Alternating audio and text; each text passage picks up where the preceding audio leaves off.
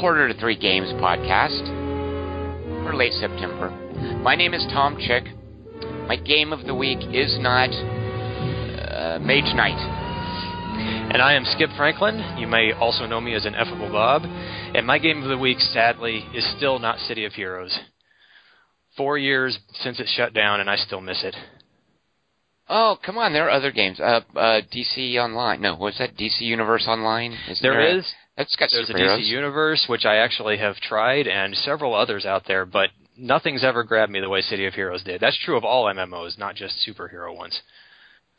What was it about City of Heroes? Because I I don't think I ever played it. I might have booted it up once or twice, but I know there are a lot of people like you that are like, "Oh, it was special." What what made it special? You know, it's hard. it, It's hard to say exactly because it's it's been a while now. And honestly, if the same game came out right now, um, even with updated graphics and whatnot, it still might not bounce off me the same way. You know. Um, but at the Right. time, it was the first MMO I had played seriously, and the people I met there were great. In fact, I had you know friends in real life who were playing at the time also um I, I i just i just got so totally invested in it that even even if the game had been terrible i probably would have liked it um just for that purpose uh Well, yeah. but then that that's exactly what makes it special. Is it was your uh, first one? Sure, absolutely. And then Yeah. on top of that, there were things that were specific to it. You know, the, they, they definitely nailed the superhero feel, and, and they had great grouping mechanics so you could meet people and so on. Um, Guild Wars 2 is probably the closest I've come in terms of being able to just easily get together and do stuff with people.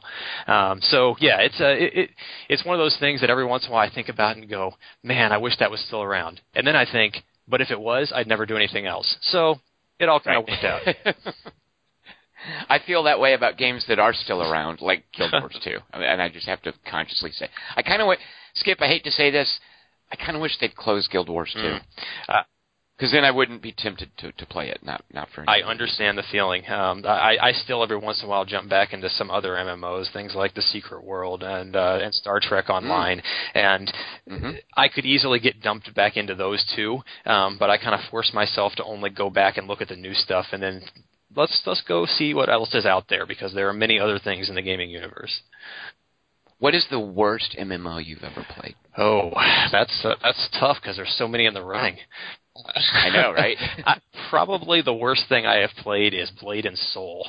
It's an action type MMO, so um, you know you're doing a lot of ninja or martial arts types maneuverings, and it's beautiful. It's it's a Korean based one, and it's I was actually going to make a joke and say, It- "Is it, it- Korean?" it is. 'Cause Korean. They're infamous MMOs. aren't absolutely, they? and it's it's gorgeous, and it's actually fun to play right up until you run into all the microtransaction craziness, and then you're like, ah, I do not need this. Yeah, you're MMO. You're not good enough to be nickel and diming. Exactly.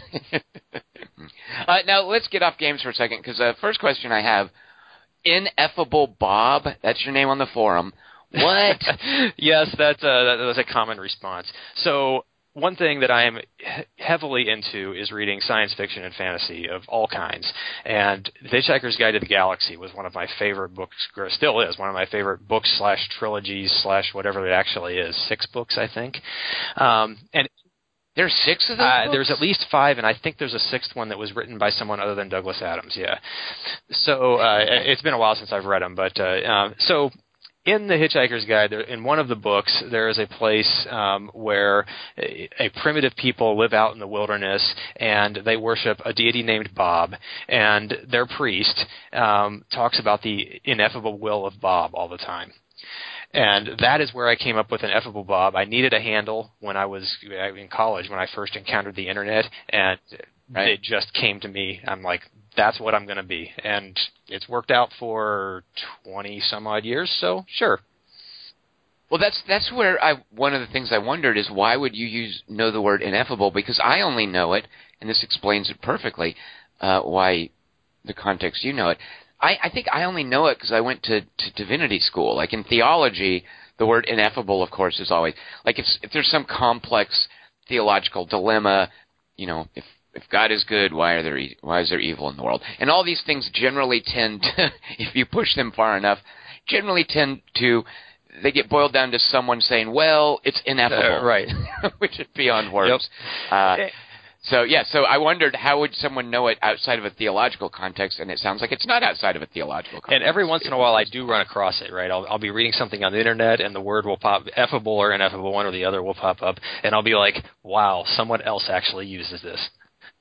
Now, have you ever actually seen effable? Because I want like like what's like inept? Like there's no word. Like ept isn't really I- a word. Do people actually use I, I've seen it once or twice, and it's probably wrong, right? I mean, it probably doesn't actually exist, and someone's just trying to use it to like mean explainable as opposed to unexplainable. Um, it's Right, probably right. actually completely inaccurate, but I have seen it.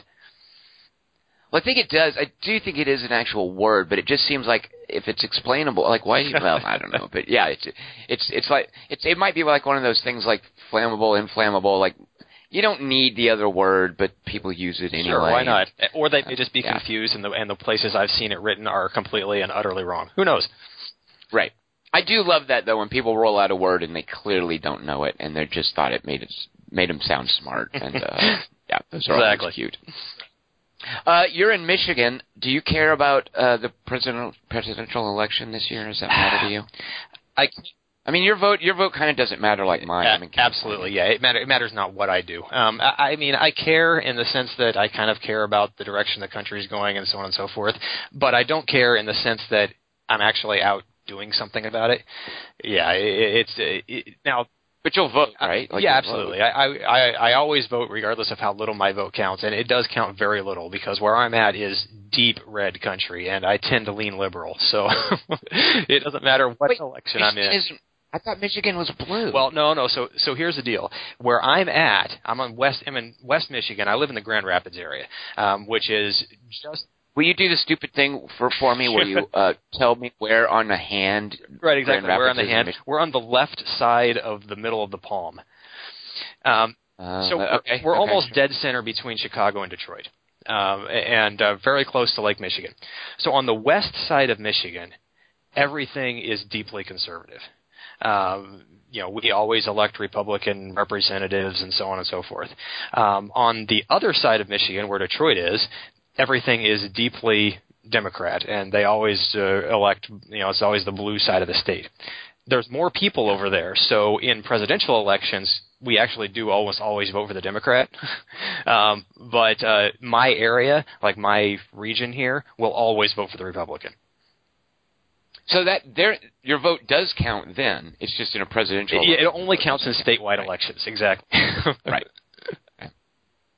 Uh, are you from Michigan? Is that uh, where you were born and raised? No, um, I actually was. Let's see, I was born in Louisiana, and I lived in. I counted once. I think eleven different states before I graduated high school. Uh, Uh, let me get. I'm going to guess. Uh, military brat. no, but that's always that. Oh. Well, it depends on how you d- define it. So I was born when my dad was in the military, but he got out like six months later.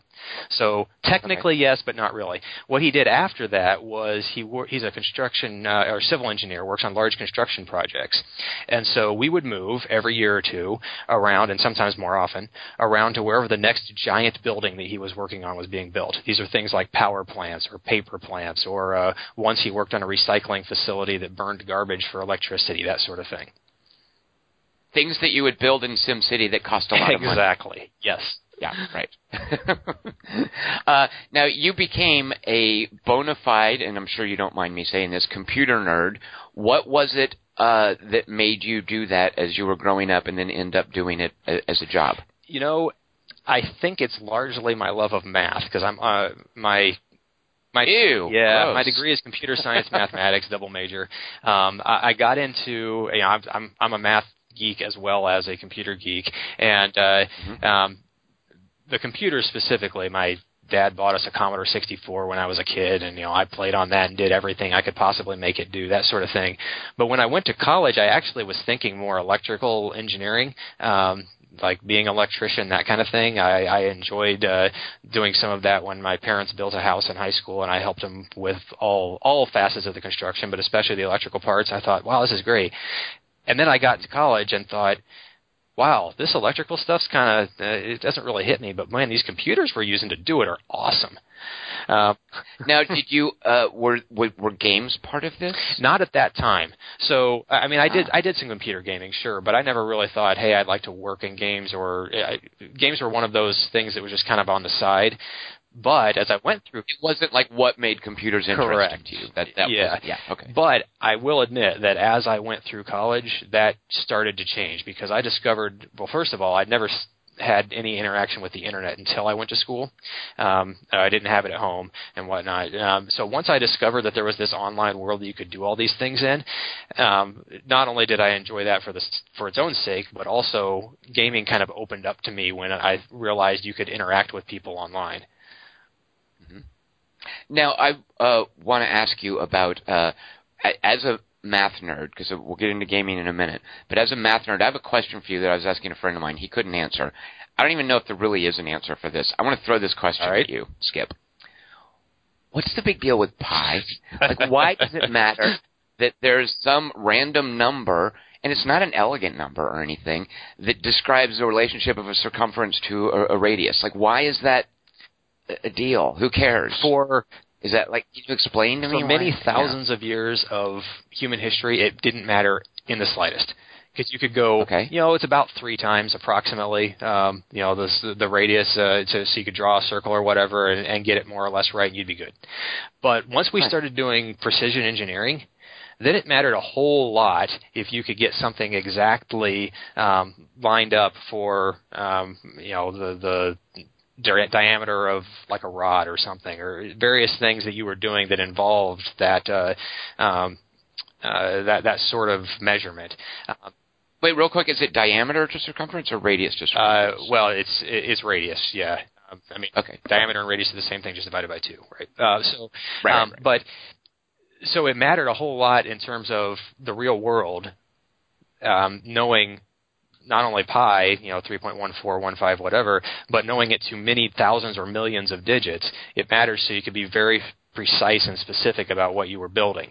Um, and when you're building, for example, a large building and you need to calculate uh, stresses on it and so on, um, if you are off by just you know a very small amount, you, your building tends to fall down, right, or have other problems. Uh, So you're, I- guess, so I, I'm- I'm not sure I realize this. So you're saying that the, the importance of pi is more of a for for the application of it. It's more for like I, actual you. real world I just uses. answered you an engineer's perspective. Okay, that, Yeah, well, that made it sound Yeah. like yeah, it's an there's engineering thing. also the pure 'Cause it- 'cause- mathematical perspective of But it's not pure. It's a, it's a number that it's, it's a, it doesn't. It's an infinite. It's a pointless number that nobody can actually fully um, calculate. How is that interesting? That's like that's like broken. Like all the cool math things that I hear are like, yeah, this number is always this, and it's always elegant, and it's always this relationship and this ratio. And I'm like, yeah, that's cool. There's some beautiful symmetry in nature, but here it's like, no, it makes no sense. It's And random. from a math perspective, the fact Yeah. that it's like that um, makes things work so much more elegantly in other areas. So, you know, if you if you didn't have something like pi, um, then well, let me say that differently. So pi actually allows you to simplify things, and this is true of other irrational things like uh, like e or um, or like the square root of negative one. That's actually an imaginary number. Those sorts of things allow you to represent what the numbers are actually doing. If you didn't have those things, then everything, or not everything, but a large number of things would be like you're describing, weird and irrational, and just go on forever and so on. Uh, but you can Right. simplify a lot of them by just saying, "Oh, it's like pi, but three of them, or squared, or whatever." okay. So it feels Okay, so it sort does of- simplify matters from a mathematical perspective.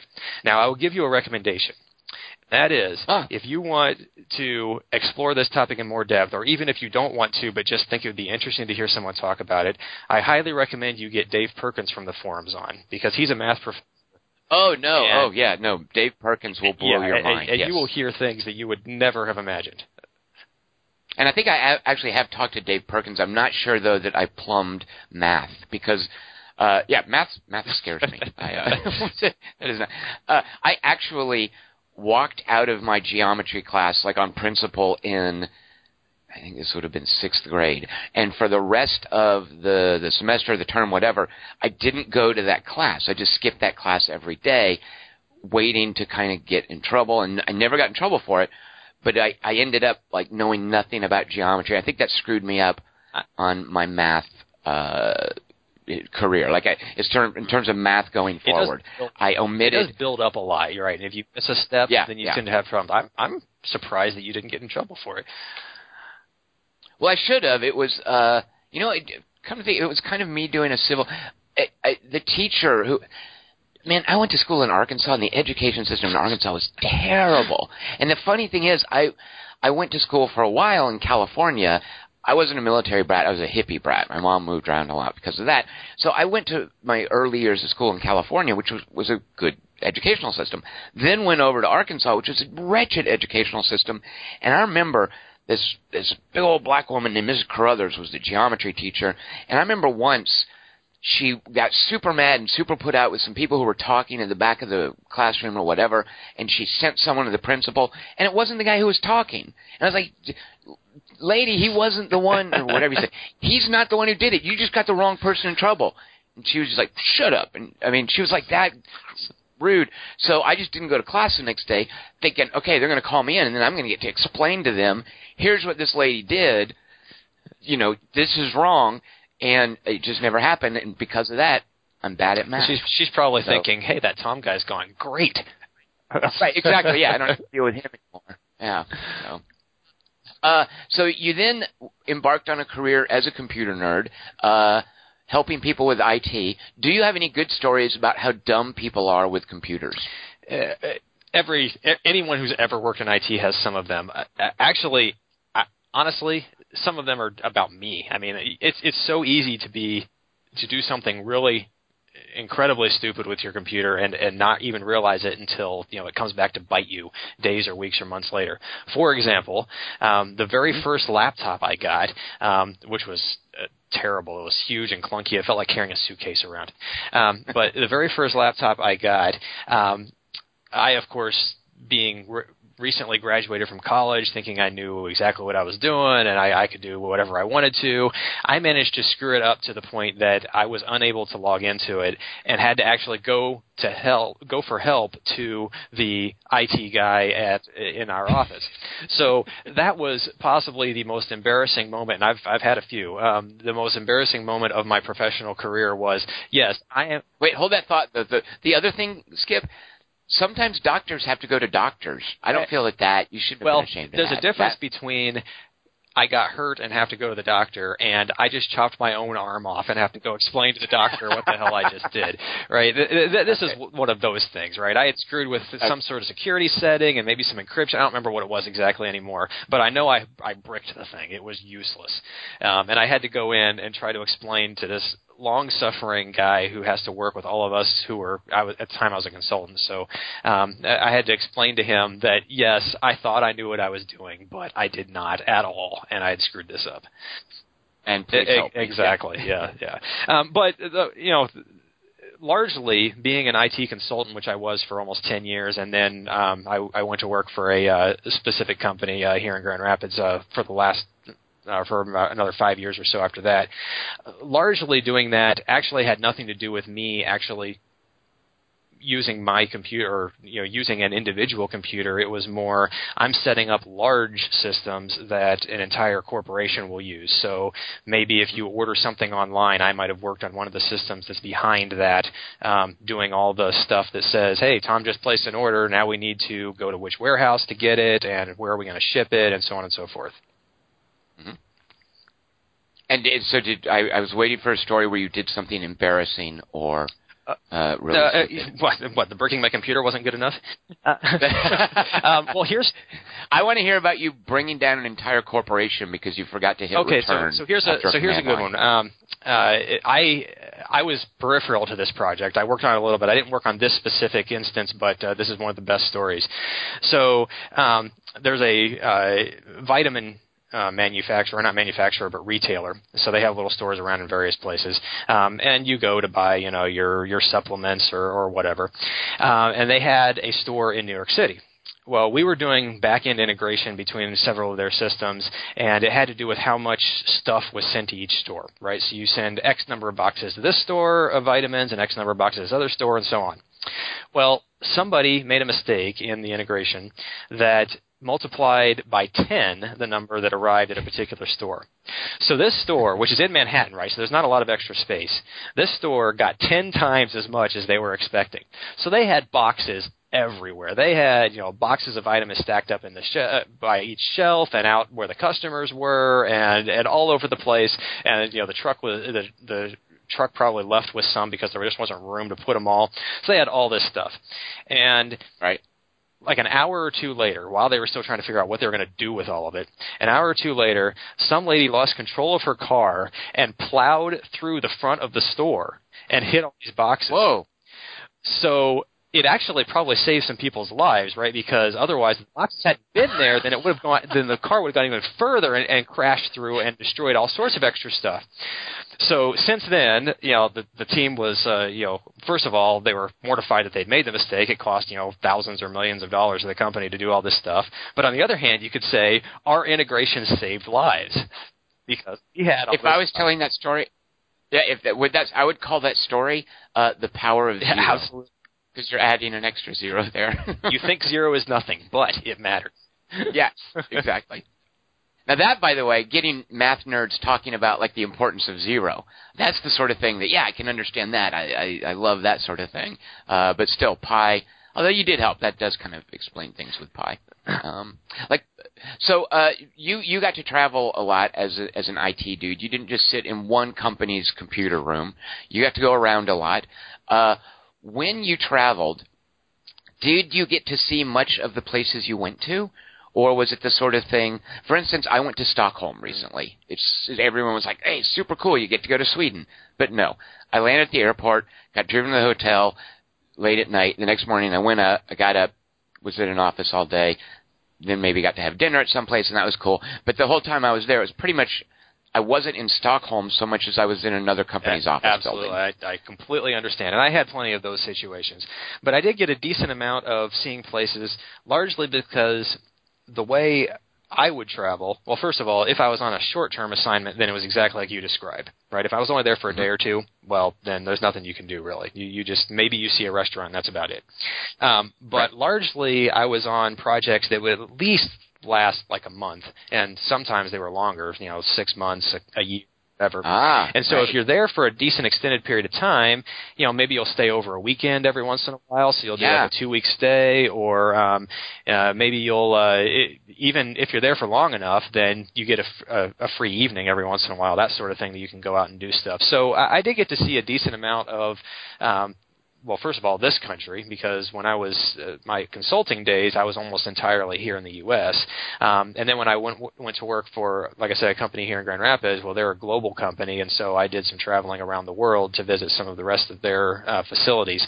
So especially when you're doing international travel, you almost never go for like three days, right? You almost always go for at least a couple of weeks, um, and then you have a weekend in there, and a lot of times you get a chance to see some stuff. So yeah, I got to do um, a decent amount of sightseeing.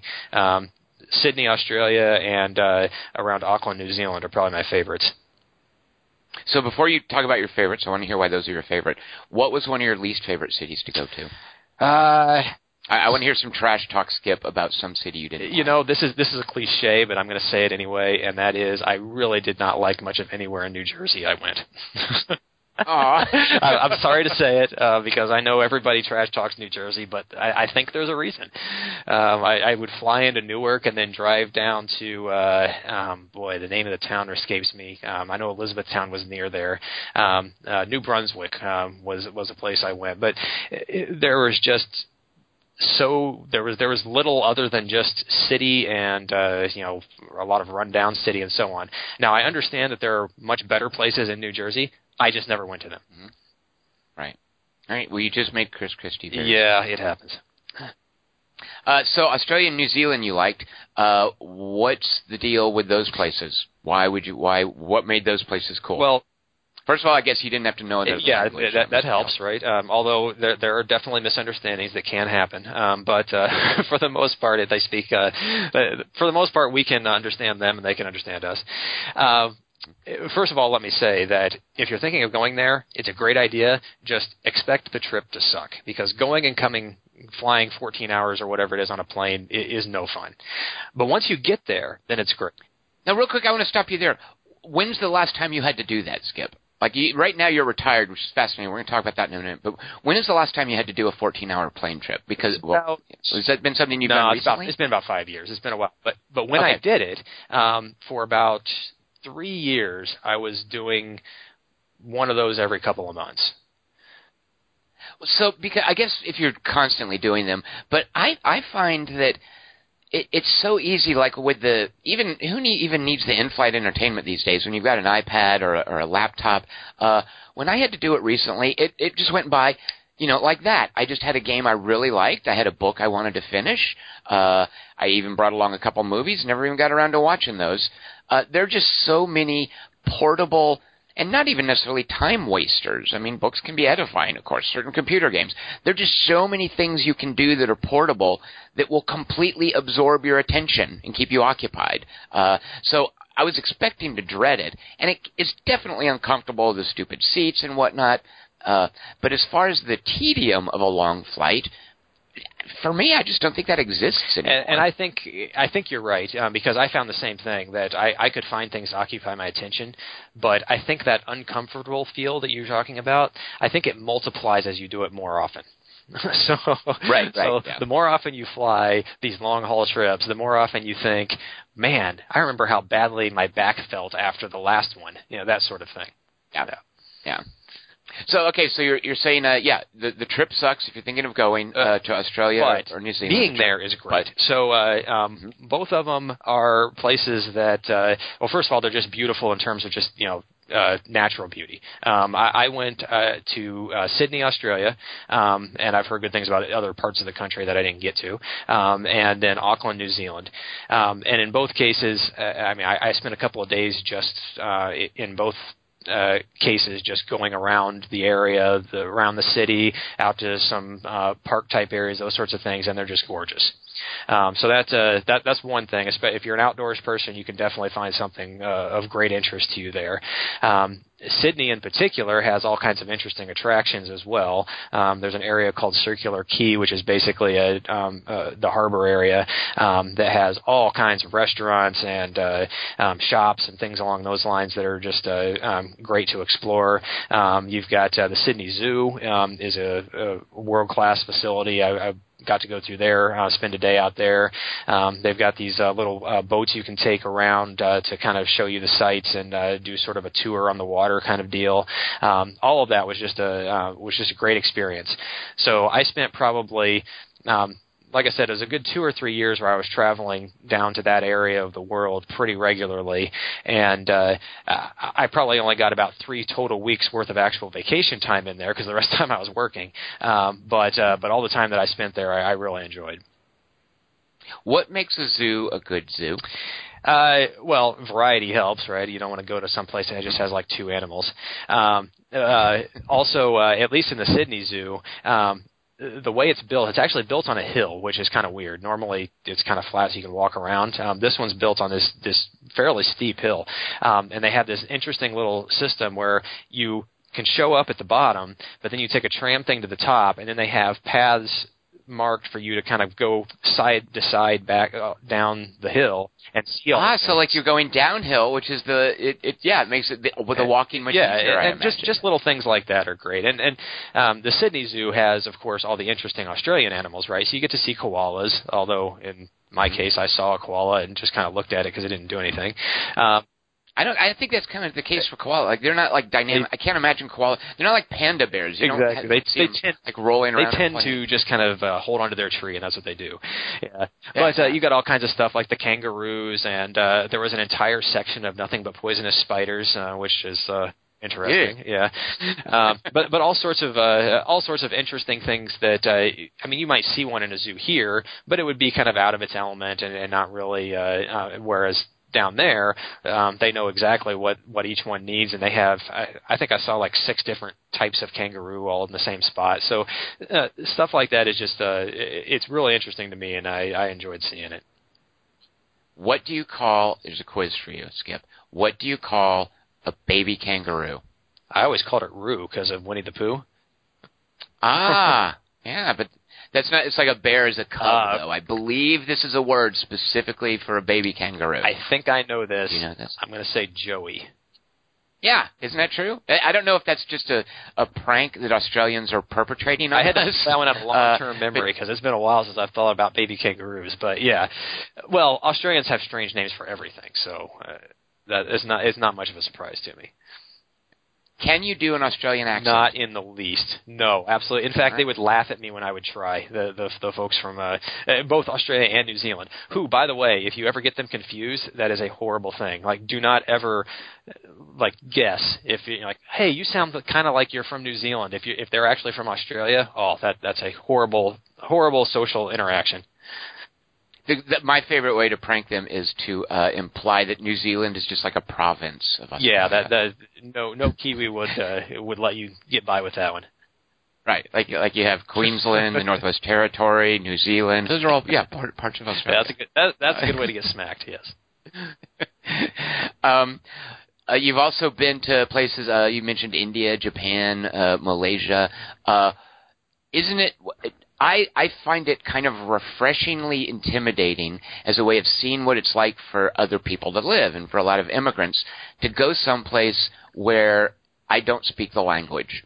Like it is, it is singularly daunting uh, and, and humbling and scary, I, I think, and a valuable lesson to know. Okay, this is what it's like, and we're lucky that we speak English. But uh, as much as that can be uncomfortable, I, I I think it's important to experience that. Like when you're in a room and everybody's talking and you have no idea what they're saying. Yeah, and and uh, more than more than just that of uh, you know kind of the the fish out of water feeling that you're describing. Um, more than just that, just seeing it's one thing to see on a TV screen or on the news or whatever um, that there is poverty in the world and, and places that aren't as uh, as fortunate as we are here, but to mm-hmm. be there is a whole different experience. Yeah. And and especially when I went to India because uh, uh, we went to Kolkata, which is the most populous city in the world, you know, as you see, or at least it was at the time. I don't know if it still is, um, but there were literally people living in the streets um, because there were so many people, so little room, um, and, and and so little in the way of amenities and um, and, housing and so on and so forth. Um, and it was it, it, it was an eye opener to to go there and see that yeah, people really do live this way, and uh, you know, there's and there's not really a whole lot you can do about it um, in terms of uh, you know trying. You can see someone who's in trouble or who is obviously uh, living in great poverty, but there's not a whole lot you could do um, right then and there to to to fix anything, um, and it's kind of a helpless feeling. So um, it, it, I, I I can't say I'd recommend it exactly. It's not a great feeling, but it certainly gives you perspective, and uh, and I appreciate my time to be able to go and, and see those things, and and it gives you gives, gives you a deeper understanding of what is happening in some other places in the world.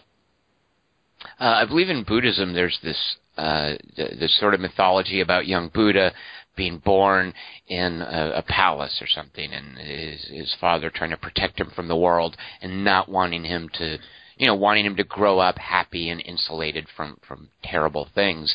And amongst the Buddha's formative experiences were, uh, I think, going out and seeing like the first poor man, the first sick man, yep. uh, and th- this became a huge part of you, you know why Buddha became who he was. Uh, and I think that that's exactly what you're getting yep. at there is don't don't you know it it's important that we're not sheltered from how bad some people have it and that that's a that's a that's a facet of the world. Absolutely. And and, and the actual experience far outweighs reading or watching or whatever um, from a distance. Yeah seeing some commercial yep. or something. Yeah exactly. Yeah yeah. Uh, all right. Let's uh, as as uh, privileged folks who live in North America, who don't have to deal with that very often, who have the luxury of just being able to faff about for hours at a time on a computer. Let's talk about some computer All games. Right. Uh, now, when uh, w- when folks are on this podcast, they're asked, "What's one game you would want to talk about?" Uh, I hope you're okay with this, but you picked a game that I actively don't like. Huh. So this is going to be like uh, I think you're younger than me. You may not realize this, but there's a there was a show called Crossfire. Actually, you know, there's a show called Crossfire. I remember this. Yes. Yeah, yeah, and they would always have, you know, there'd be the poor guy in the middle, but it was always like, you know, Bob Novak and Michael Kinsley, or the, and they'd be at each other. You know, here's an issue, and they both think the opposite thing. Uh, go. So you and I might be doing this about your. And, and, and that's okay because honestly, if you get people who love a game together, a lot of times you don't you don't really get a whole lot of information about the game. You know, they'll just be saying, "Oh yeah, it was wonderful because I did this and this and this and the other thing." And someone who doesn't know the game or doesn't play it very much or even doesn't like it is going to have no frame of reference for that uh, for that. Whereas if you disagree, then you tend to talk about every facet of the game, sometimes in great detail. Good. Good. So we're we're going to then definitely take opposite perspectives. Now, before we get into it, you need to establish for me your bona fides in terms of, I guess, tabletop games or deck builders or that sort of thing. Uh, the game, I guess, we'll go ahead and let the cat out of the bag. Is well, anybody who saw the title of the podcast knows is uh, Cthulhu Realms. Uh, which is made by, I believe, isn't it one of the folks who did Star Realms teaming up with someone yeah, else? so you know? um, Darwin Kastle designed them both. Um, he's the he was the lead designer on both, and I think oh, that's a dude's yeah, that's name. that's the guy. Um, I thought it was like the company's that's name, the- Darwin. no, that's that's an actual that's an actual guy. Um, and then I believe there are some other members of the team also. Um, I, I'd have to look it up, but I'm pretty sure there were some other members of the team that were the same as well. Um, the I love that name. I just assumed it was a developer. Dar- man, I wish I was Darwin Kastle. and then also That's there's a there's a company thing behind it too. So Star Realms was developed by White Wizard Games and published, and they basically own the whole thing. They do the whole kit and caboodle. Um, whereas Cthulhu Realms, um, there's another company who the name escapes me at the moment. I'd have to look it up. Um, that actually owns the rights to doing card games for Cthulhu, um, what you know, whatever that works with intellectual property.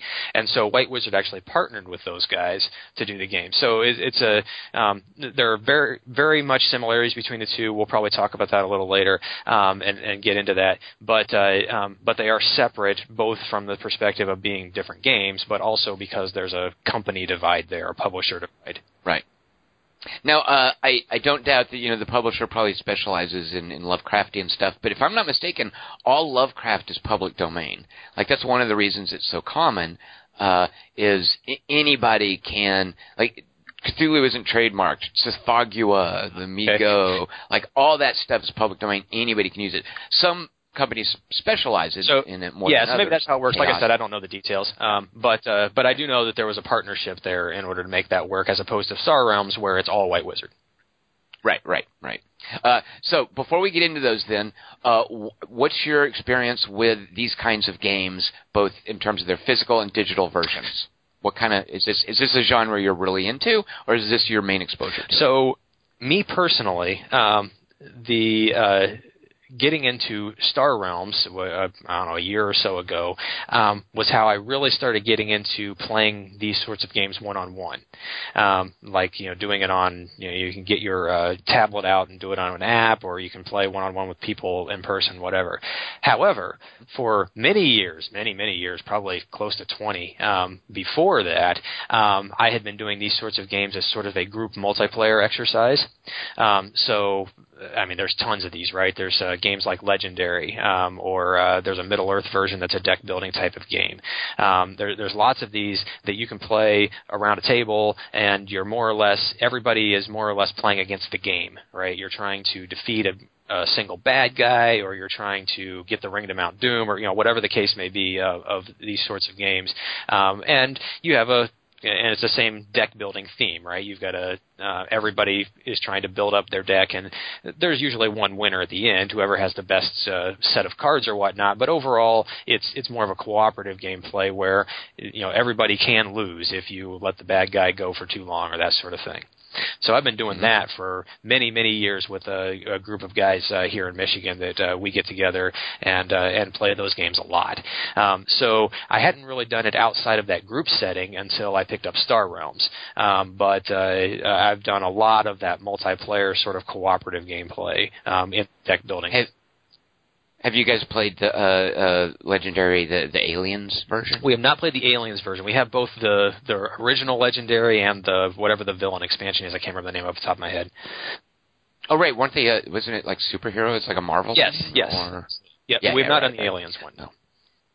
Why haven't you played the Aliens one? That's the good one. I I could not tell you. I I don't. Uh, I'm not the guy who actually owns those particular games. So whoever it is, you know, Mike hasn't bought them yet. That's why we haven't played them.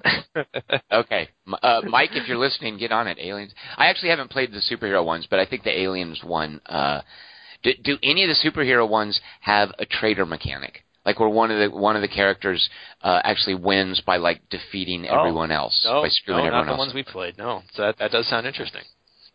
So yeah, I like it, and it's an optional bit, but it, it's basically adding a Burke character Sure. into the, the mix, where there's somebody who's working for the corporation and is just trying to kill everyone. Uh, yeah, uh, yeah, I like the Aliens one a lot, uh, but I haven't tried the other ones.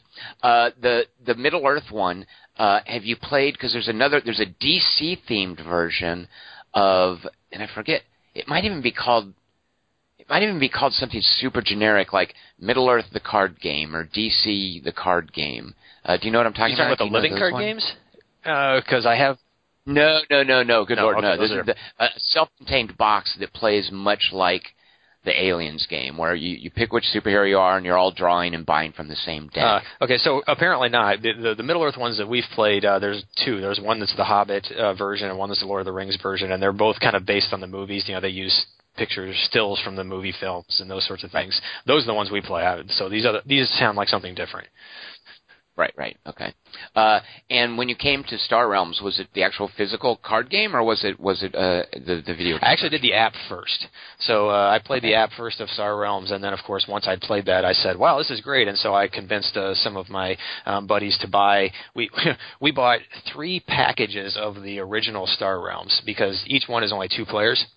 So we bought three of them, mixed them all together, and played that as a big multiplayer. And it's a very different experience. And the same thing holds true for Cthulhu Realms. We can get into that a little later as to how the single player versus multiplayer works.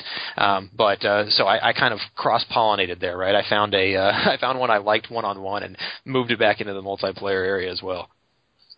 Oh, skip that. Sounds like a mess, though. Like I, I know that it's supposed to work that way, but like, uh, doesn't everybody just gang up on the, the one guy and then finish him off? Yeah. And isn't it just like pouncing on people one at a time? Right. So uh, actually, so l- let's talk about that a little bit because this is something I think that's a problem with multiplayer games in general. Right.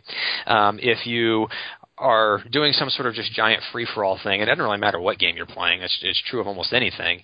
Um, you do tend to end up with either one person getting picked on, or you end up in a situation where everybody's kind of holding back and trying not to piss anybody off, and so you end up plinking everybody down a little bit at a time until somebody's weak enough that they can be jumped on, like you know the weak gazelle out of the herd, and everybody roar, kills that person. Um, one thing that Cthulhu Realms specifically does is they have different multiplayer rules than any other game like this that I've ever played. There may be others out there, but this is the first one I've ever played like this, where you don't choose who you attack. So that prevents you from doing things like I'm going to go attack, you know, I'm going to kill Bob because I don't like him, you know, or, or whatever. It prevents you from doing those things. Or I'm going to go after Tom because he's been building up and I know he's dangerous. Well, I can't do that because it's not my choice who I attack. Um, the way it works is in any game with more than three players, you attack automatically, however much damage you're doing, you automatically attack the person to the left and the person to the right of you. That's it. You you can't choose to, to uh, target anybody else. You just automatically do that damage based on however much you've gotten out of your hand that turn. but you're choosing right. no, actually, it does both. So if you, you Oh, up oh, ten damage, then they both take ten. And so what that does is, first of all, it, it takes the politics out of it, right? Because you don't choose. And secondly, it also makes the game go a whole lot faster than these multiplayer things usually do. A lot of times they take forever to finish because you know it, it takes a long time to either build up enough to kill somebody, or a lot of times people are just afraid to extend themselves and uh, and uh, leave themselves open for somebody else to come after them. Well, you don't have that problem because you're always attacking every turn whether you like it or not, and because you're doing the damage to two different people, it moves the game along quite a bit quicker. But you're ta- I get. Well, I was going to say. This is true of everyone, so it does. But you're you're being attacked by two people. Like you've got two people attacking you. Y- But eh, that's true of everyone, Yep. so that that doesn't. That's, okay, Yep. that makes sense. Uh, you made me think of. Uh, so, so did you ever get into like Magic the Gathering, or it sounds like I- you weren't into like collectible cards? I play. Uh, I I have in the past. I played them a lot, and now I play more casually. But yes, I do still play. did you ever know one called uh, Jyhad, Oh, which is an unfortunate name? That was eventually retitled Vampire: The Eternal Struggle. I? Absolutely, I, did. Yes. because I loved in Jyhad is it had that same relationship. Is you're trying to bleed, or you're you're basically attacking the guy on your left and defending yourself from the guy on your Yep. right. Uh, and there's this kind of daisy chain round robin uh, where I can't attack the guy on my right. You know, he is going to be at my throat, and I can't do anything back to him. All I can do is attack the Yep. guy on, on my left. And with the different kinds of decks you would build, the dynamics of who's sitting next to whom would be a huge determinant in what kind of game you were playing. Uh, I love that. and that's even a little more uh, that that's a little more flexible than what I just described with Cthulhu Realms. Um, of course, Jyhad was a much more complicated game, um, but uh, uh, because that also would allow you to do things like, hey, I'm going to help the guy who's sitting to the right of the guy that I'm Yes. attacking me because it'll help if, if he kills him. Yes. You know, those sorts of things where you can't do that so much in Cthulhu Realms. There's very little opportunity for that kind of second order attacking or second order helping somebody else out. Right, right, right. Well, yeah, the uh, both Cthulhu Realms and Star Realms, and this is kind of an issue that well, we'll talk about this. They have a very uh, more limited like gameplay vocabulary. There, there are fewer verbs about what you Yes. can do. The, the dynamics of them. Uh, Jyhad's super complex. Uh, yeah. So, uh, but but still, I, I like that structure. I was also thinking of uh, Cosmic Encounters, which is uh, a very old game, but still holds up in certain ways, where you would have to draw a card, and that's the player you would attack. Like there was a deck with each player's color, but that's just random, right? Like Right. that's kind of Well, and we have Like- tried similar uh, uh, versions of that, uh, ways to ways to do things like that. Like uh, um, sometimes you you know you roll some dice or whatever, and uh, you know. People who had the highest numbers uh, kind of grouped together, and the lowest numbers grouped together, and you play sort of a team battle. Uh, we, we've done various things like that, and sometimes we'll play. You know, sometimes we'll actually play a game like Magic, where um, you know instead of doing a free for all, because again it takes forever, um, we'll do something like that where we'll say, okay, we're going to do hunting this time. So everybody randomly chooses somebody else's name, but you don't know who has yours. Right, so you know who you're supposed to attack, but you don't know who's coming after you. That sort of thing. Um, that that does make them more interesting multiplayer experiences. man. That I would hate that because because everybody's going to go after the guy who they think knows the game best, right? Or has the best. Uh, I'm not saying these are all great ways to do multiplayer. I'm just saying I we, we've tried them, and sometimes they work, and sometimes they don't. right. Uh, I, I just think of uh, I play a lot of board games as, as well, but I'm always the guy who uh, who owns the board game and teaches the board game. So I feel that that's very unfair to me because everyone always assumes I know it best, and they're like, "Oh, well, obviously attack Tom. It's his game. He's the one who taught us how to play it.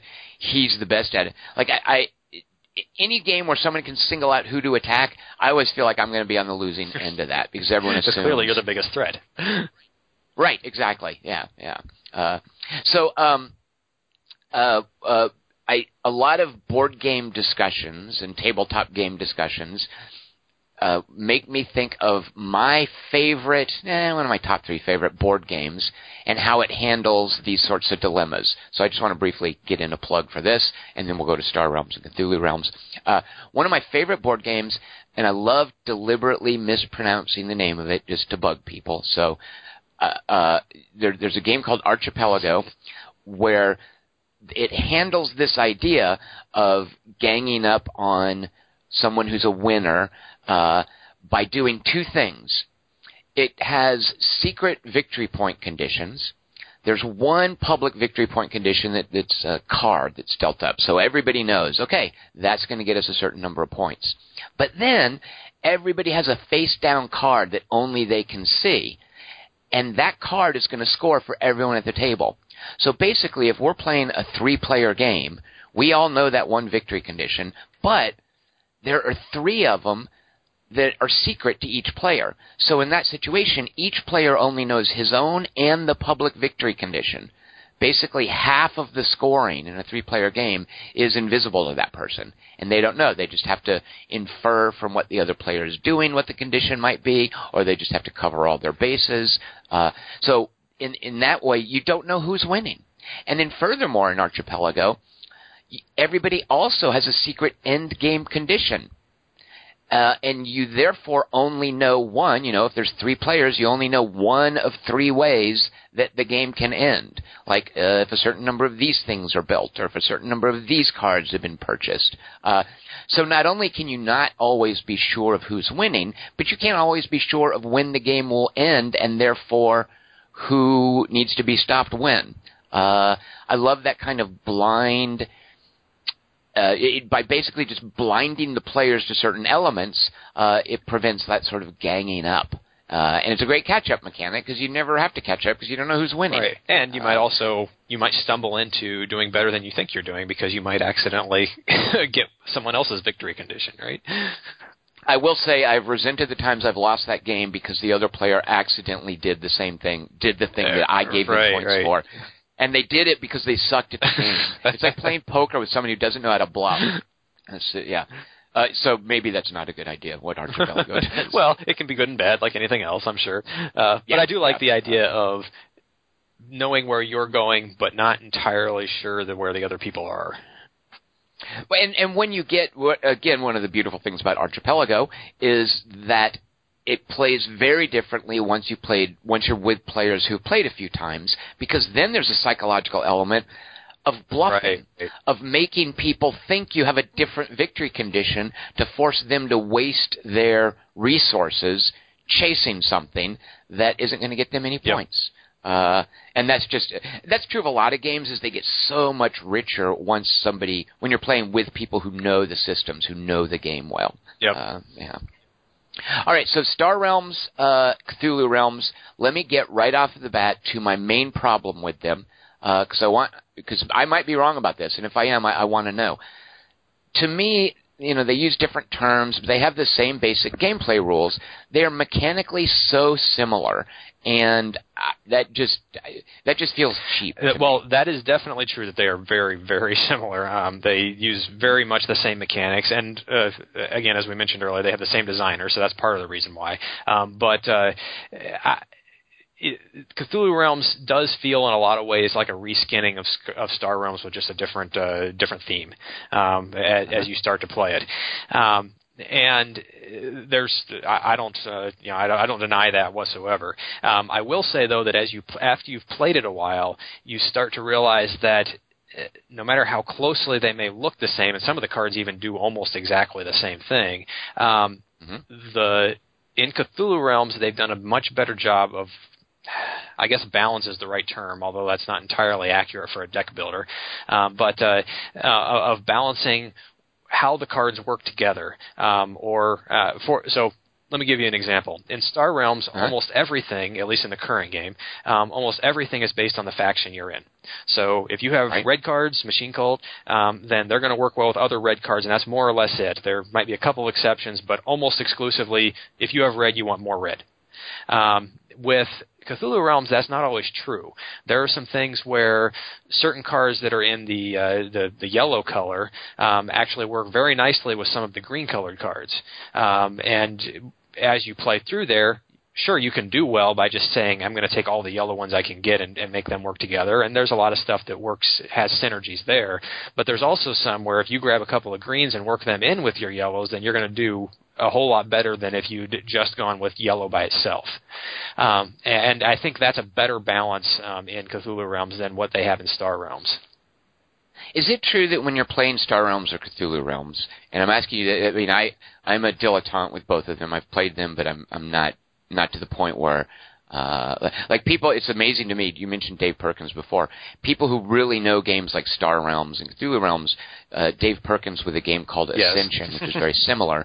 Uh, some people might say, "Oh, there's too much luck of the draw," but to watch someone who really knows a game and who really has skill at it uh, is a pretty amazing thing. Um, but with Cthulhu Realms and Star Realms, is it true that when you play, you always basically want to pick two colors and just get those colors? That is generally true. Yes, um, it, it's okay. it's very difficult to win or uh, to do well um, at all if you have um, all four. In the case of Star Realms um, colors, Cthulhu Realms actually only has three. Um, but like I said, since there's some synergies that go across them, um, there there are more than just three ways to play or, or attempt ways to attempt to build your deck. Um, but anyway, yes, if you if you go into three colors or worse, if you have all four, then a lot of times you're just drawing cards that don't match up at all. Um, you know, the, the work or even just one. Like some people, I think hold out for. Uh, I'm only going to get red cards. I'm going to play this game as Machine Cult. Like that, you're not supposed to do that, that right? That's like that, impossible that, that will because there aren't you. there aren't that many cards. a lot of times you just won't have an option of buying more red cards. There won't be any. Right, right. Um, so yes, you almost always pick two. Um, but uh, and picking more than two, you might have one or two cards of a third color, but if you have uh, or even a fourth color, but if you have more than just a, a few outliers outside of your two primary colors, then you're probably going to have a, a hard time. Now, actually, so you've completely I, like. I think this is an excellent point that a dilettante like me would have missed. This idea, like the the the interplay amongst the colors. Can you give me an example? And I don't mean to put you on the spot, but now I'm really curious. Can you give me an example of a card in Cthulhu Realms that specifically references a color other than itself? Uh, well, yes and no. So I think I can only think of one card that actually has the other color on it, but there are many cards that have things the other color tends to do. So uh, right, like abjuration right. so, or so the example right. the example I like to use is um, there are several. Um, green cards. Um, one of them uh, is a location that's particularly good um, that get bonuses if you have discarded a card or caused a discard during your turn. And green doesn't do that. And that's not something right, that green right. There might does. be one green card that does it, but there's very few green that you can't hardly do it in green. But in Okay. yellow, you do it all the time. So if you have a couple of these green cards that get bonuses for discard, then it behooves you to also have a yellow card or two in your deck, or more than one or two, um, so that you are co- commonly, most of the time, you're going to discard a card or cause your opponent to discard a card during your turn, so you then get the benefit with the green card. Even though green doesn't do that, those green cards have um, abilities that get better if you cause discards. Now I want to know what that green card is. can, you, can you really not yeah, so, so there's there's several um, that work. I I can't think of one off the top of my head. Uh, that's uh, I think it's ruins if I remember correctly is the name of the card. Um, that uh, you draw a card if you've if you've discarded a card during the turn, then the ruins is a location that allows you to draw a card. Um, that, Okay. That's that's the that's an example. Now there's another one. There's a purple card called High House in the Hill, which that's the one that I can think of that actually has other colors on it. So it's a purple card, but it says if you've also played a green, then you can do something. Um, Okay. And uh, that's like I say, that's uncommon. It usually doesn't explicitly say that, um, but uh, there are other purples that also do similar things where the it'll, it'll say if you've abjured a card this turn, then you get to do something extra, and that's on a purple card. Well, purple doesn't do abjuring Right. for the most part, but green does. So if you have purple cards that have that, and then you also have a green or two that cause you to abjure the card, now your purple cards are better. Uh, explain to me what. So, and I actually didn't.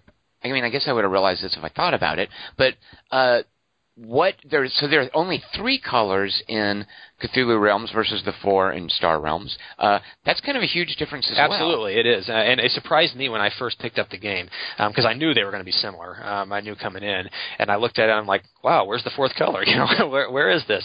Um, and, and I think this, what we've been talking about with sort of the cross pollination pollination of the colors, where they they um, work together off of each other. I think that's the reason they went with only uh, with only three Yeah. um, is because they didn't really need a fourth one to give you another option. Um, and in fact, if you had a fourth one, then I think it would be more difficult to do those cross color things. Right. And well, it just it just with fewer.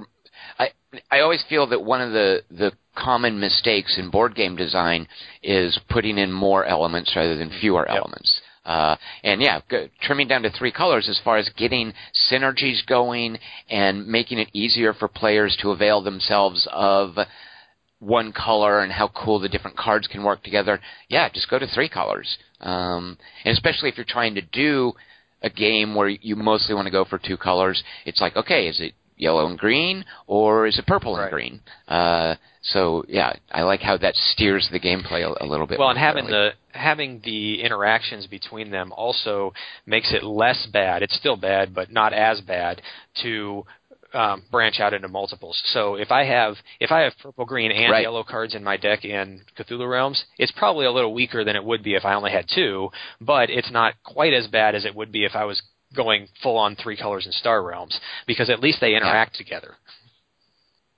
And it furthermore makes it easier to get colors. Like you're going to have fewer instances, like you mentioned in Star Realms.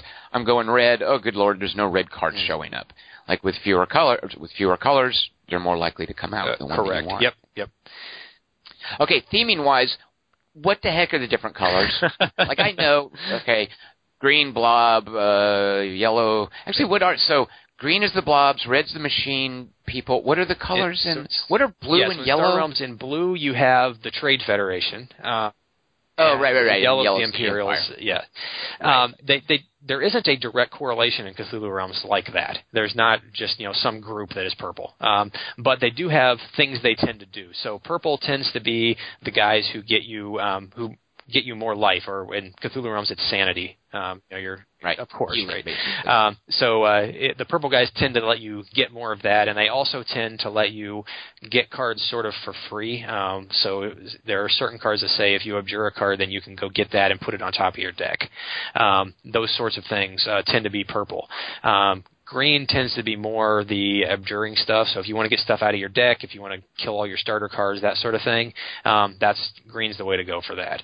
Um, and yellow tends to be the um, filtering your deck. So if you want to draw and then discard, um, you can do that a lot with yellow. Um, and they they also cause your opponent to discard more. So the the mechanics are there for the Cthulhu Realm colors. Um, uh, maybe there's a theme behind it that I haven't bothered going to find, but I'm not aware of one that's like in Star Realms where it's actually representing a uh, faction. I think, and this was just based on a cursory look through it last night. I think what it's getting at is someone who's because I'm totally into Lovecraft, and this is going to be another reason that I'm going to complain about this game in a minute. But I think what they're getting at if I'm not mistaken, yellow is like Hastur and the King in Yellow, and the King in Yellow is related to Hastur. Like it's it's it's that bit of the mythology. Green is the core stuff with Cthulhu and Dagon, uh, and purple is stuff like Dunwich Horror and Kingsport. I think maybe Color Out of Space. Uh, so I think they're all groupings of Lovecraft so, stories. so, so that makes a lot of sense. And this may be one reason why you dislike this game more than I do, is because I don't really have that background. I mean, I know Lovecraft at a very high level. I kind of know some general things, but I don't have any kind of detailed knowledge whatsoever. So it doesn't bother right. me if they do something wrong. oh well, I'll, uh, excuse me. I will say though, I don't think that's wrong. Like I, I think that's kind of cool that that uh, that they're recognizing that these are different aspects of the hmm. mythology. Mm. If that holds up, I would have to go over it again. But I think that's uh, what they're getting at.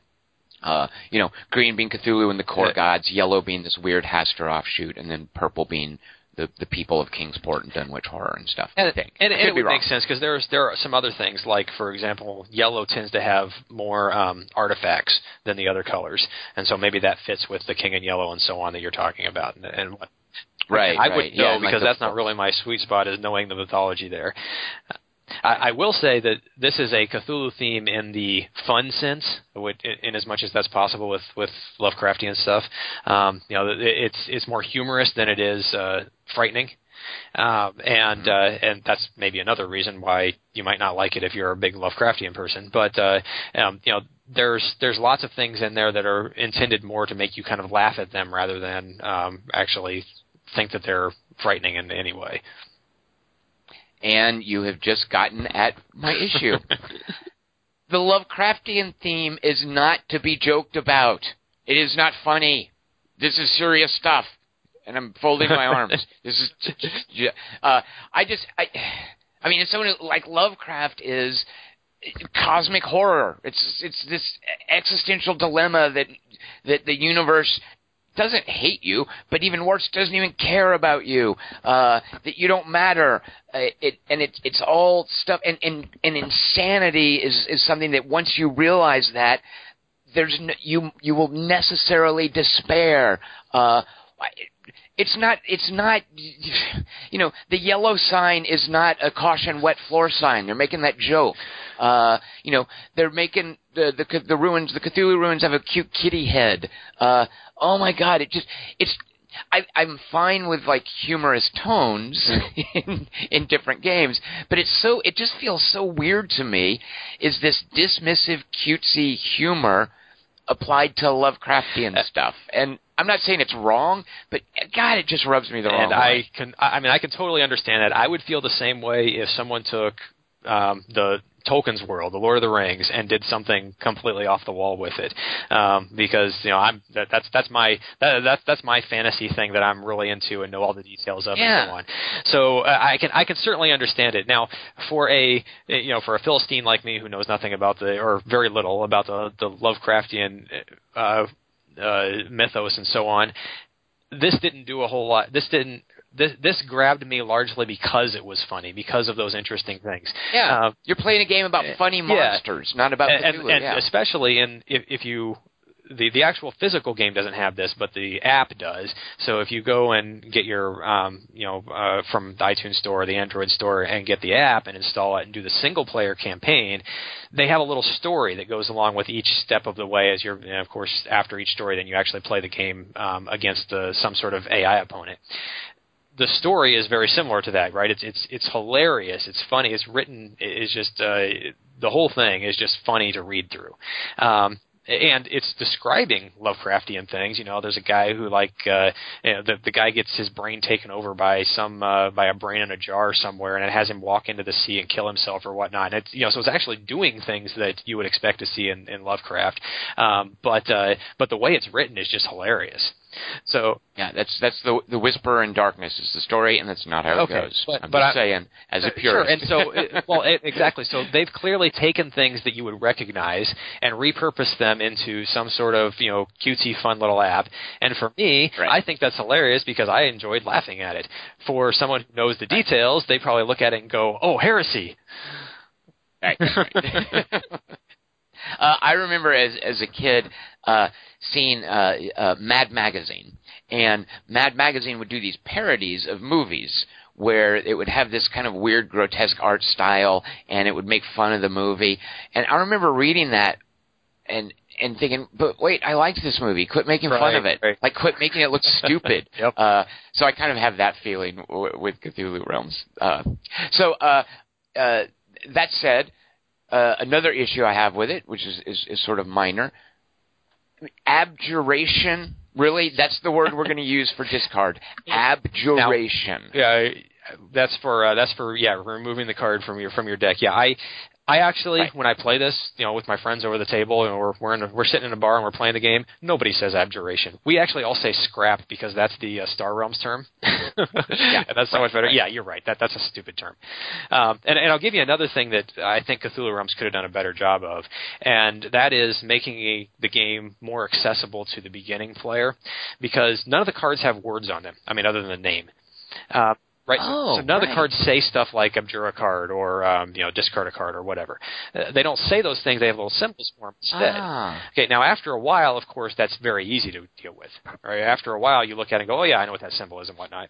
But when you're start when you're learning, and especially when you're doing things that are more complex than just I'm gonna then do this thing. So it's more complicated than just discard a card. It's if you've done something else this turn, then discard Right. a card.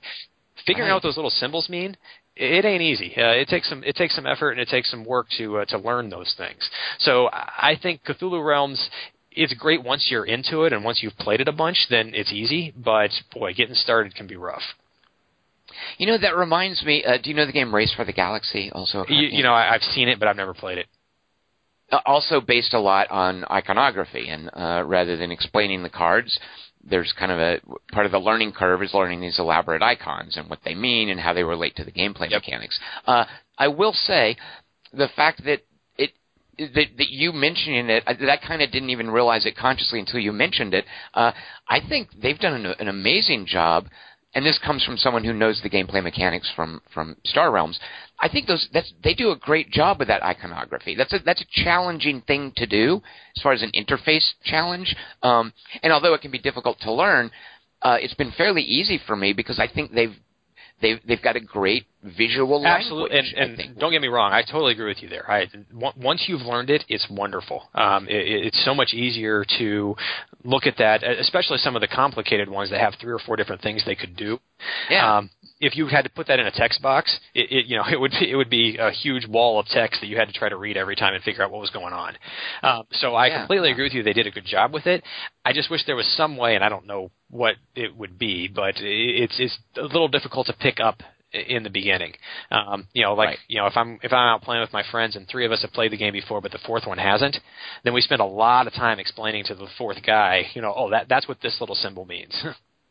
Right, right, right. Uh, what um, uh, what uh, when you play? So you said you played in bars? Yeah, so when I said earlier that I usually sit down with some friends of mine and we play these deck builder games, all of them, you know, the legendaries and so on of, of the world. Generally, we're sitting in a bar somewhere drinking while we do this, which is one reason why we don't play more complicated board games, right? Because try setting up Twilight Imperium in a bar where you, it, it, yeah, it doesn't work. Right, right. So I want to ask you. Uh, you're at a bar, Grand Rapids, Michigan. You whip out a nerdy card game. Do you get looks? Do people ever say anything to you? Uh, every once in a while, generally no, because I mean we tend to pick the quiet little neighborhood ones that where people actually know us anyway. So it's it's not that uh, you know they they oh yeah that's those weird guys who play cards. No big deal. Um, Okay. Although we have. We, we actually got kicked out of one once because there. What? So there actually is a law in Michigan against gambling, right? Uh, in uh, outside of casinos, anyway. And we could not convince this uh, the the guy who owned this uh, this bar. We could not convince him that we were not gambling. oh, that's hilarious because that's probably his only frame of reference for what you Absolutely. do. with He's like, oh, you're playing cards. You must be playing poker or something, and that's not legal, and the cops are going to shut me down if they find it, and so on and so forth. We're like, no, no, no, no, you don't understand. There's no money involved. There's no gambling. No, he he would not be Oh, convinced. But but that that is is definitely the exception. That's only happened once. Right. Uh, to also the game's credit, both of them, Star Realms and, and Cthulhu Realms, uh, and I think this addresses a little bit of how difficult it can be, the learning curve with the iconography. Uh, those campaigns are, are actually, I, I like those campaigns for how they will focus on a certain gameplay mechanic or how they'll change something up. They'll, they'll be like almost little chess puzzles, uh, with the system. Yep. Um, and normally I hate like campaigns like that, uh, but I think they've done a great job. And you have to unlock different missions uh, in Cthulhu Realms, and I think Star Realms works the Yep, same way. it does. And, and I think if you if you start Cthulhu Realms with the app and go through that uh, go through that single player campaign, then I think the iconography thing is kind of a non-issue for exactly that reason. So now, if you're just sitting down and trying to play the game after opening up the box, then it's more difficult. You're constantly referring Right. back to the rules or to the little cheat card or whatever it is, trying to figure out what's going on, um, because you don't really do that campaign piece when you're just getting it out of the box and playing with people sitting around a table. But if you do it through the app, then absolutely that learning uh, that learning kind of happens naturally through the single player campaign. Well, and even even the app itself, uh, it's super easy to do you right click, do you hover, I forget, but uh, it, it brings up text. That'll, it's super easy to call up text that just runs down what each Yeah, icon it'll, it'll does. tell you, and it'll tell you too if you've not used something yet this turn, that kind of thing. Whereas you have to remember Right. that if you're playing with the physical cards. Right, right, yeah, and that's true of a lot of these uh, card games, or actually any board game that gets translated to a d- digital version. Uh, it really does streamline some of that bookkeeping. and if it's done correctly, Yeah, right? right. Which it is here. Yeah, which it is I, I don't. I don't have any problem with the apps on either of these games. Both of these games, I think the apps have done a great job. The, I there are some games that it's not so much the case, but in these cases, yeah, they've done a good job. I would, yeah, and I would, yeah, I would say this is like a best case scenario. I can think of very few board game ports that get it right as much as Star Star Realms and and, uh, And Cthulhu Realms has definitely benefited from the fact that Star Realms came first. Um, they've, uh, you know, the, the uh, obviously a lot of things are similar not only in the game mechanics but also in the app. Um, there's, you know, same people write it. They they understand how it works, and uh, they were able to build it um, pretty smoothly. right, right. Uh, why doesn't either game have an undo button? yeah, that does. Uh, I don't know. On the one hand, I understand because I have screwed up and clicked the wrong thing. I don't know how many times. On the other hand, Yep. It's like a game. So if you're playing it with your friend, a lot of times, you know, you play it and he's like, "Oh, you did it. You know, you can't take it back." so yeah, think of it as a tournament. Like once you take your hand off the piece, it's yeah, done. Card played is card played, right? Okay, so you're done. You can't you can't go back. Uh, now I will say one thing about Uh, the apps that uh, that does that has expanded these games for me. If I was just playing them in person, then maybe once every couple of weeks or whatever, I'd get a game together with my buddies and that would be it. But because they're on the apps, I play these things a ridiculous amount of the time um, because I can well I can play obviously my friends I can challenge whatever but I can also just grab random games with people around the internet. Um, we have uh, we have leagues that are run on uh, actually on the QT3 boards as well as there's like a Facebook group that does these things. So mm-hmm. there's a lot more. The, the fact that they're digital I think has expanded these games for me. I, I'm not sure I'd even have wanted to talk about this game if all I had was the physical version because I just simply wouldn't have played it very much.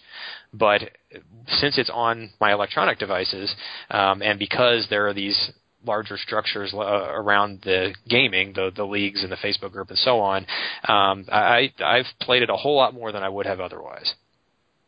Uh, Skip, that is uh, as someone who's been covering video gaming for uh, over 20 years at this point, that is one of my my favorite developments the entire time uh, is this cross pollination between tabletop gaming and, and video gaming, uh, and how they're kind of informing each other, and how they're uh, they're they're blurring the lines like they do with Star Realms and er, and uh, Cthulhu Realms. Uh, I love that development.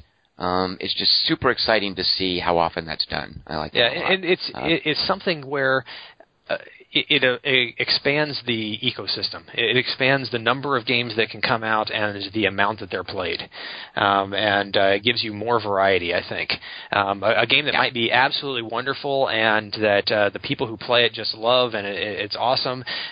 20, 30 years ago might have only been played by a few people because they're the only ones who knew about it. But now the internet kind of spreads that around. Yeah, yeah.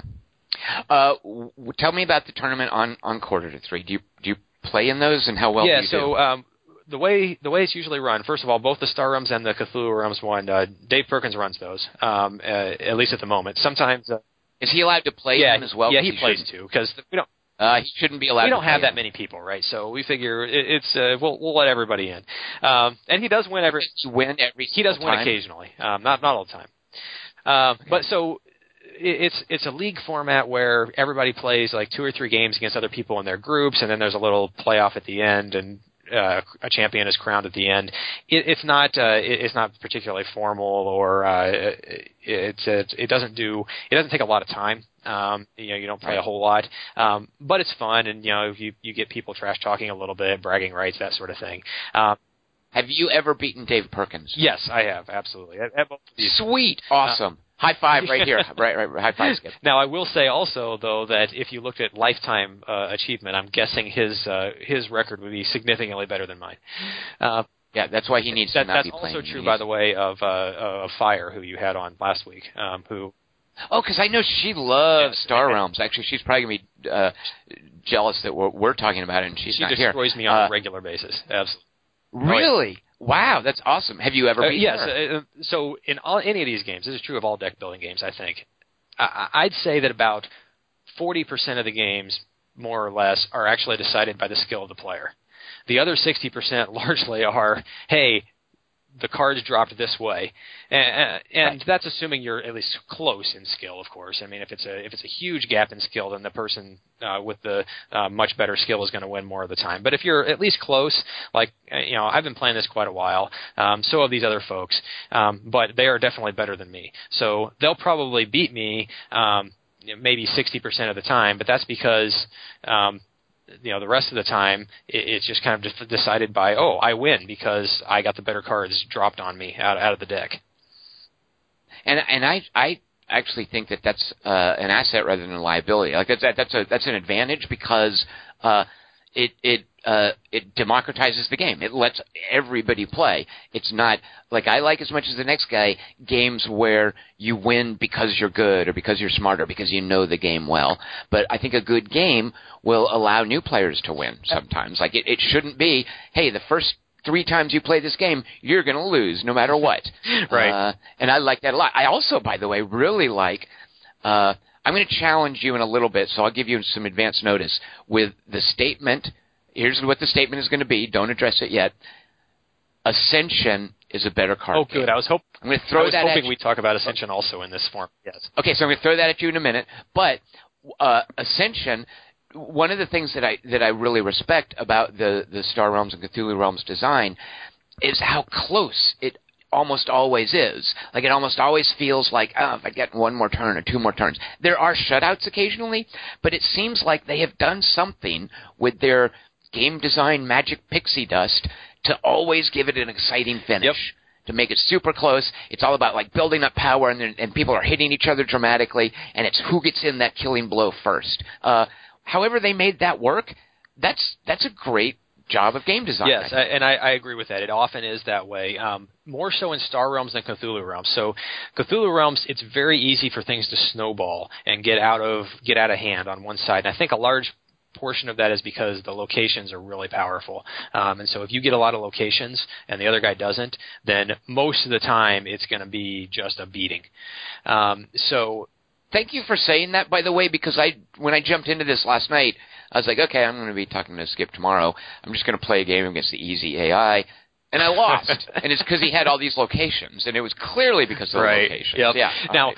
a good player, of course, will try to will do his best to make sure that he takes some locations as well, so the other guy doesn't get them all. Um, but right. first of all, you have to learn that, and secondly, sometimes you just don't have that option. sometimes the the cards just drop the wrong way, and then you just get steamrolled.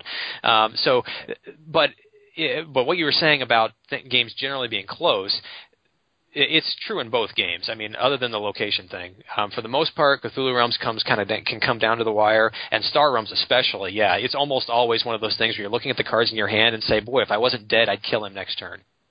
Yeah, yeah, yeah, exactly. Yeah, and I th- I think that's just part they they managed to design that into their their design. I, I yep. love that. Uh, uh, do you play on the iPad or on the PC? Um, I have. Well, right now I play on the PC um, because both my phone and my tablet have died recently, and I'm st- I'm, I'm still what? working on replacing them all. Uh, replacing it properly.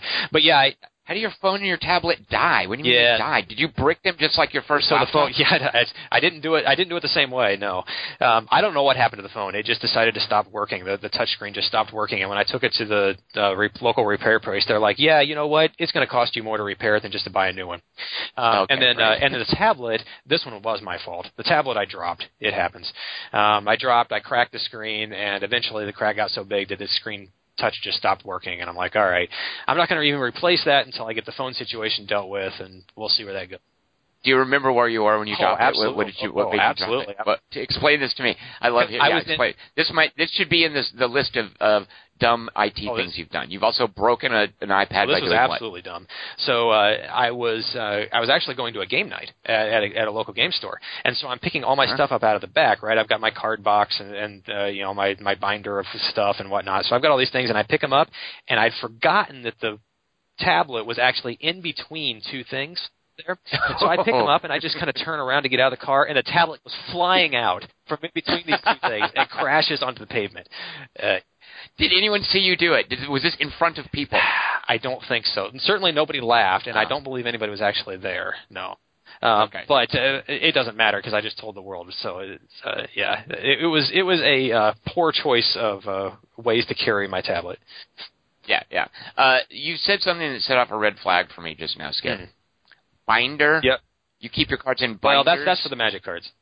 Um, uh, the uh, the other stuff I do not uh, I do not have in binders or whatnot. All right. Well, let, let me just m- verify this also because now I'm worried. Do you sleeve your cards? Only the magic cards. Only the ones that I might actually want to sell to someone someday. Have you actually sold magic? I have. So so I actually started playing Magic way back in the day, like 1993, four. Um, Uh-huh, back uh-huh. when you could get cards that were actually worth money, and uh, I got tired of it at around I don't know, it was like uh, 2000, 2002, somewhere in that general vicinity, and I sold my collection at the time. And at the time, I did pretty well for it. I think I got uh, I don't know around fifteen hundred, two thousand dollars. Some. Oh, nice. Sure. Right. If You made your money back. if I had least, kept yeah. those cards, they would be worth probably ten times that now. so, Wow, Um, yeah, so, yeah. and I just got back into Magic a year or so ago, and I I, st- I don't play uh, competitively or anything. You know, I go to the sealed deck events and I play uh, Commander format, which is a casual type of multiplayer format. Um, but nonetheless, I still have some cards that are worth a little bit of money. So yes, I do sleeve them and whatnot to keep them nice, just in case I decide I want to sell them again someday. Okay, but you're not like sleeving your Cthulhu Realms cards. I am not, but I will say we do have a sleeved Star Realms set of cards, and that is for playing at the bar. because you never know what might be like on the table. So we, we do have a sleeved set of Star Realms car for cards for when we're doing that. I guess that makes sense. Like if they if the cards really do need to be protected, because okay, you also never know when Yeah. the guy next to you might spill his beer, right? So Right. Yeah. Uh, whenever we we have a pretty uh, well, a hard and fast rule at my house that when there is board gaming, and this is the only thing. Like I'm not. This isn't the kind of house. It's like, yeah, put a coaster under your beer. Uh, no food or drink on the Yes. table But I- whatsoever. and I especially understand that with board games. Um, I mean, Yeah, card games yeah. are one thing, and uh, they're it, it's annoying if you spill on the cards. But if you spill on a board game and ruin all the little pieces and the board and everything, oh, Yeah, yeah, exactly. So just just uh, uh, a little bit of a, a strict law will, will prevent Yes. that. Uh, all right, so uh, I've I've thrown down the gauntlet. Why it, Ascension is a better two-player deck build. If you're going to sit down with someone and play either Star slash Cthulhu Realms or Ascension, you will always be playing a better game if you choose Ascension. There you go, Skip. I've just thrown down a All right. gauntlet. Do so let, let me give you just a little bit of background in that. Yes, I have actually played Ascension. First of all, um, and uh, and I've played it actually. Because I was hoping you would say, "Oh, I've never played Ascension," and then I could just immediately claim victory Yeah, by default. it would easy, be like right? you don't show exactly. up. Yeah. Uh, so no, I have actually played a decent amount of it. A lot of it, um, again, on the app um, rather than physically. In fact, I don't Uh-huh. own any physical Ascension cards, unlike Star and Cthulhu Realms. Although I have played a couple of uh, games uh, in person. But uh, so I played a lot of it, and if it, First of all, let me say that there is no hard and fast rule either way. Because if what you're looking for is a game where you can leverage your knowledge of the game to win more often, then Ascension is the game for you. If, if that's what you want to do, um, if you want to say, you know what, I'm going to win a lot, and I'm going to win because I'm the best at this game, um, no matter which of the, however many they've got now, 12 or whatever sets are used, um, because I know how this all works, then you're going to be a much better player at Ascensions than you will be at Star or Cthulhu Realms. If, on the other hand, you're sitting down and you want to say, I want to play this game to see what happens, and regardless of who wins, I want it to be a fun, exciting game down to the wire, then you're better off with Star and Cthulhu Realms, Star Realms especially. Um, Because Ascension really, really benefits the guy who knows the cards and knows how it all interacts. Um, and so, in that respect, it's a lot more like a TCG, like uh, like a Magic or, or um, uh, something like along those lines. Um, it's still Well, and also in the sense of all the postal, like Ascension, there's like I think six add-on slash Well, expansions. There's more than that. Yeah, there's a ton of them. Um, and so, uh, you know, I, I enjoyed Ascension while I played it. Eventually, I stopped largely because I just got tired of how much of it there was. There, there's so many different sets and so many different combinations and different things you can do. And sure, it's interesting um, for a while, but after a while, I got tired of it. Now we have people on the boards who are definitely not that way, who who love it. Um, I, you know, uh, um, there's one guy in particular, um, uh, GPX Extreme is his uh, handle on the board, um, who I, I love like a brother. Uh, we've done a lot of chatting and we uh, um, uh, on the, the Slack app and so on. But man, he is an Ascension freak. he, he he loves this game. He he knows some of the guys who make the game and so on. Um, he went to the World Championships at Gen Con this last year um, and so on. And I just don't really enjoy those games anymore because I know I'm going to lose almost all the time unless the cards fall exactly my way. Uh, I'm not going to do well, and so that's kind of why I stopped playing that is because I just kind of got tired of that. Whereas with Star and Cthulhu Realms, yeah, the cards could always fall against me, and yeah, the other player could be better than me. Um, usually they are, uh, but I always feel like I have a chance. Right, right. Uh, are you i i on your computer? Could you start up Cthulhu Realms right now without messing up your your Skype connection? I think so. If, Start it if up. this thing dies, it's your fault for asking me. Okay, yeah. Uh, nope, it's, suc- it was successful. There we go. Okay, how do you and I meet each other for a game? Uh, you can go to Play Online, Play online, Start Game, Got it. Start and game. put in my name, my handle, Ineffable Bob. All right. Uh, I'm starting a real time game. Uh, No, no, no. it Uh, I'm sorry, I screwed that up. You should say. Oh no, it's going to put me in a game with some random dude. cancel, oh my god, cancel, I'm playing cancel. some. Um, Oh, uh, uh, oh, I'm playing against Genova Beta. oh lord, how do I click? Exit it, it, I believe there's a. Uh, I believe there's a concede if you uh, go to the little uh, icon. Nope, I exited out, uh, and this Oh. is probably my permanent record. Yeah, Great. sorry, I should have. Uh, it, it's challenge, not start game. My mistake. All right, it, if anybody listening is looking at my stats in Cthulhu Realms, that loss didn't count. totally someone else's fault. Should have gone on my record. Ah, there we go. I was challenged by Tom Chick. There we go. Okay. So let's narrate this as it's going. Uh, we're going to play online. It's the first time this has been done on the Quarter Three Games podcast. Uh, it's my turn. Uh, all right, there's the goofy followers and the dippy goon and the yeah. You only get three cards when you go first. All right, so let's see. There's a bunch of green in play, and I can't really do anything. So I can't actually uh, see it yet because it until it's my turn, it won't let me uh, go in. So it doesn't like show you in real time yeah, what so I'm finish doing. Finish your turn, and then it'll pop up Okay. on my side, and I can look at it. All right, uh, I'm buying a Mi-Go. There you go. Oops. Yeah. All right, so already you know I'm going green. Uh, in turn. Okay, so now it says it's my turn. So now let's see it. I'm not sure if you're going to see what I do right away or not because I've never Oh, I'm not. Okay, yeah. So it's not.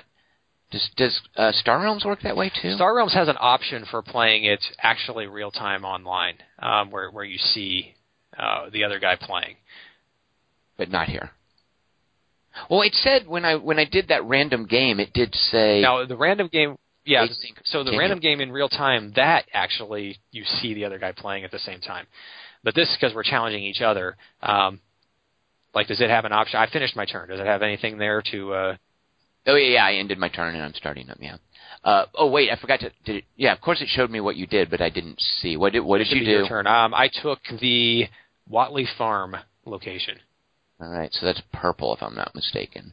All right, so I need to make sure you get no more purple cards. that is my goal. It's, it's, it's never that easy.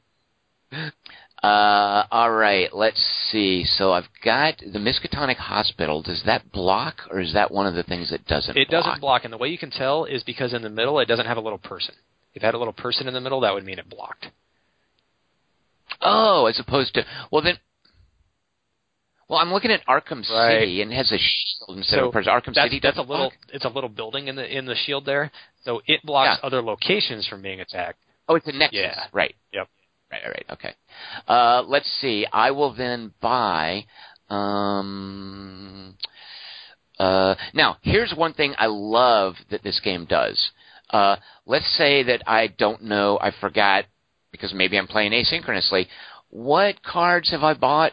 I can, of course, click on my discard pile, because that's face up. You can always look through that. I can click on my deck. Yep. And it'll show me what's in my deck. I love that. Yeah, uh, I believe Star Realms does the same thing, but some other Yeah, it does. It some other does. games like Ascension do not.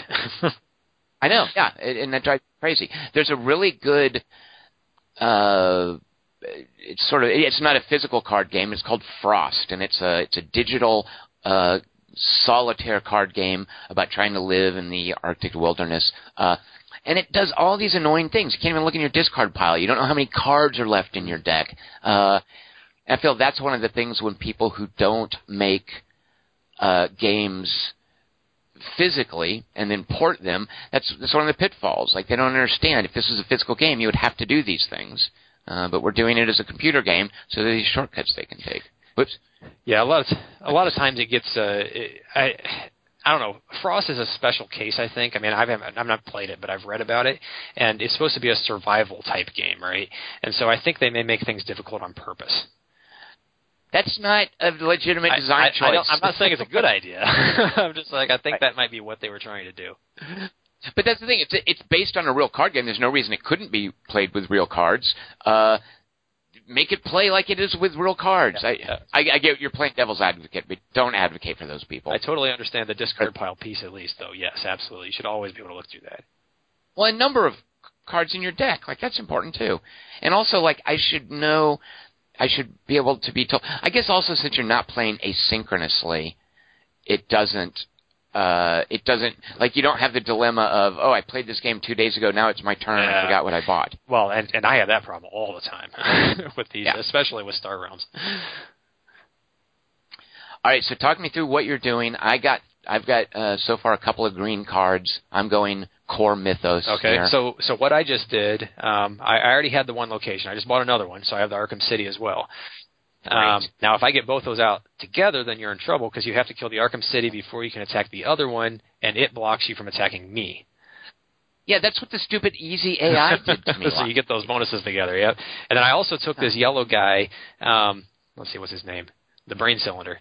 I also took the brain cylinder because it gets a bonus if I have a location out. What? Oh, no fair. Okay. And see, so that's that's an example of where the brain cylinder is actually yellow and these locations are purple, but it didn't matter. The colors didn't matter in that case because right, right. what I was going after was the bonus for the fact that I had a location. And that that to me is very clear with the iconography. Uh, is it, it it shows the building along the sanity yep, hit there? Absolutely, yeah. and, and it's so I think it's your turn, by the way, if I'm not um, mistaken. Really, it didn't say that. It's not letting me say that anything. on the on my. Uh, no. Uh, try, this game is super stable. Try I hitting. Uh, try hitting the next game thing in the lower right. I did on accident, and now I am back in your game. Okay, let me just back out of this game. Exit game. Oh shoot! oh my god! Game? I just did. I just no, lose? no, no. You're, it's it, it's oh, waiting for oh, your okay. turn. So the okay, problem here is because when you do a challenge, it assumes there's no real time challenge. It assumes we're doing this asynchronously. And so okay. you take your turn and you say you're done, and then it tells me I can take my turn, but you're still just sitting there looking at the board the way it was at the end of your turn. I see. And so the best way to do this is probably just when you're done, the little button that says next game in the bottom right, just hit that and it'll take you it'll take you back to your list of games. Okay. And then once it pops up and says it's your turn again, then you can click on it and go. Yeah, I wish there was a. It, it would be nice if there was a real time challenge option so that we didn't have to go back and forth like this. But oh shoot! And now I need an undo. oh, button. you hit click the wrong one. I hit play all Oh, before yep, I. yep. Uh, Now, one thing I do like about Cthulhu Realms is play all generally is not as bad as if you did it in Star Realms. Like you might make a mistake. There might be one or two things that you didn't mean to play, but for the Right. most part, when you play it out, then you can then choose when to use it. So it's not that bad. right, right, right. Exactly. Whereas yeah. sometimes in Star Realms, you, you play all and it's just like, oh crap, uh, I would no longer get to an opportunity to use those abilities. So just to warn you, uh, I your sanity is lower than mine now, and I just got the the Miskatonic Hospital. So Uh, you don't get all the locations. Not a big, yeah, I'm not a big fan of you having that Miskatonic Hospital, but I'm not. Oh, there's another Whateley. I'm not worried about my sanity though because uh, I generally have less sanity than people around me, so it, it doesn't bother me all that much. No way. Is that a real life observation yes, or a video? Yes. Um, ooh, now this is another thing I like about this game as opposed to Star Realms. The initiates here, which are kind of analogous, uh, analogous, however you say that, to the uh, explorers in Star Realms. Right. Explorers, you always get two buying power, and that's it. Um, and you can scrap them to to do damage. Well, this one you get to choose buying power or damage. Yeah, but you can't scrap them. Well, you I- still can, but then you only get one instead of two. Uh, Wait. yeah, yeah. If you if you click on them, if you click on them to choose, and then click on them again, you get the option to scrap them. Before you play it, Nope, nope. Well, after it's already out of your hand. So you can scrap it for the Yeah. extra. T- see if you I think I probably knew yeah, that if you some look point. at it, there's three remember. symbols on it. The first Yeah, yeah. No, I can clearly choose, and the see, and that's the symbol the- for scrap, right? I mean, it shows right there, uh, or not scrap. Oh yeah, uh, sorry. uh, skip. It's I, I abjure. always say scrap. It just makes. No, it's that's this isn't Star Realms. You can't scrap in this game. I'm going to do one whole point of damage to you. How about that? But I also, but I just right. got that other. uh I just got that other Whateley Farm. so you have two I Whateley do, farms. and I have a King in Yellow, which gets a bonus when I have locations also. Wait, how did you buy a Whateley farm and a King in Yellow last turn? That's Well, here, hit the hit the next game and and open it back up, and it'll show you what I did. Because I had the brain cylinder, which gives me three, and I had Well, no, wait. Why isn't it? Why isn't it showing me? Like, why do I have to hit next game? Why does it? Okay, I guess it's very. that's uh, that's what I said about it being it being Yeah, asynchronous. It thinks we're taking hours between turns instead of just Uh, yeah, you you're buying. Okay, great. yeah. So see, I got the extra buy from that uh, from those initiates. Okay, this time I am going to make sure to use my Mi-Go to abjure. Look at this stupid armor. The Mi-Go is like a traveling salesman. That's not funny. How is that a joke? That's not a good joke at Uh, all. Well, it's it's funny. It's just not Lovecraftian. Uh, all right, now here I've run into so if I'm looking at the Mi-Go, it does a four sanity four sanity hit. If I've got a green card in play, it's an additional two sanity hit. I can get three conjuring power if I abjure. Oh, if I abjure the Mi-Go itself. Right. I that's what was Yep. confusing me. All right. Well, I don't want to abjure that. I like it. Okay. So then I'm just going to play And- all safely. And those those things are what I was talking about with it taking some time and effort to get involved, you know, to, to Right, get right. understanding of the iconography. It's great once you do it, but uh, it's very easy to make that mistake of, well, wait, what does that mean? The little abjure symbol is it at the top or the bottom, or you know, what does it mean? Uh, also, not funny, Skip, is uh, aghast with his SPF 5000 sunblock. uh, I hear you say that these things are not funny, but but they they, they really, You're laughing they, they anyway. really are. All right, over to you. All right, yes, there's the turn. Yeah, it does a pretty good job of telling me when your turn's over, though. Like I don't have to sit here and keep mashing the refresh button. Oh, how does it tell Um, you? It, it Well, gives me a little pop up that says it, you know, game with whoever it is now. They're your turn. Um, or if you're in the next, if you click, click the next game and you're just looking at your list of games, it'll turn green. I see. Okay. Right. Yeah, which is how I've mostly been doing. I'm just waiting for it to turn green. Oh, I'm done. Yeah, I've I've got it now, and I'm trying to decide what I want because uh, you didn't leave a lot out here. I've only got three to buy, and there's only one thing I can Buy that Necronomicon. Get it. Yeah, that's right. Get Yeah, a, get an That, initiate. that'd be oh, great if it look, was you got seven. that. I'm going to take this occultist because he only costs two, and he's purple, which goes nicely with my locations. Uh, the Necronomicon and R'lyeh are huge fixtures of actual uh, Lovecraft. See, so if you actually know this stuff, then you recognize these things. I. I have a thematic event. Oh my gosh, my iPad is telling me that it is my turn for the PC game. That's awesome. I love cross-platform support.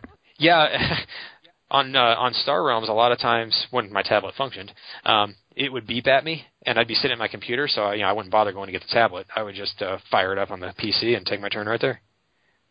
Yep. Uh, okay, during that.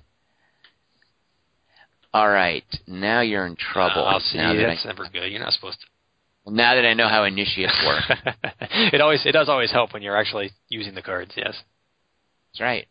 Uh, all right, I'd love to get R'lyeh into play, but no, I'm just going to spend this on a Ghast, and um, okay, I'll take another Initiate, which is like putting on a gift certificate, and now over to you. Yeah. Really, All right, so you have sev- uh, 39 sanity to my 46 sanity. yeah, is great. That's the one I was talking about earlier. I think I said it was the ruins. I was wrong. It's really was the one that if you discard a card, you gain one.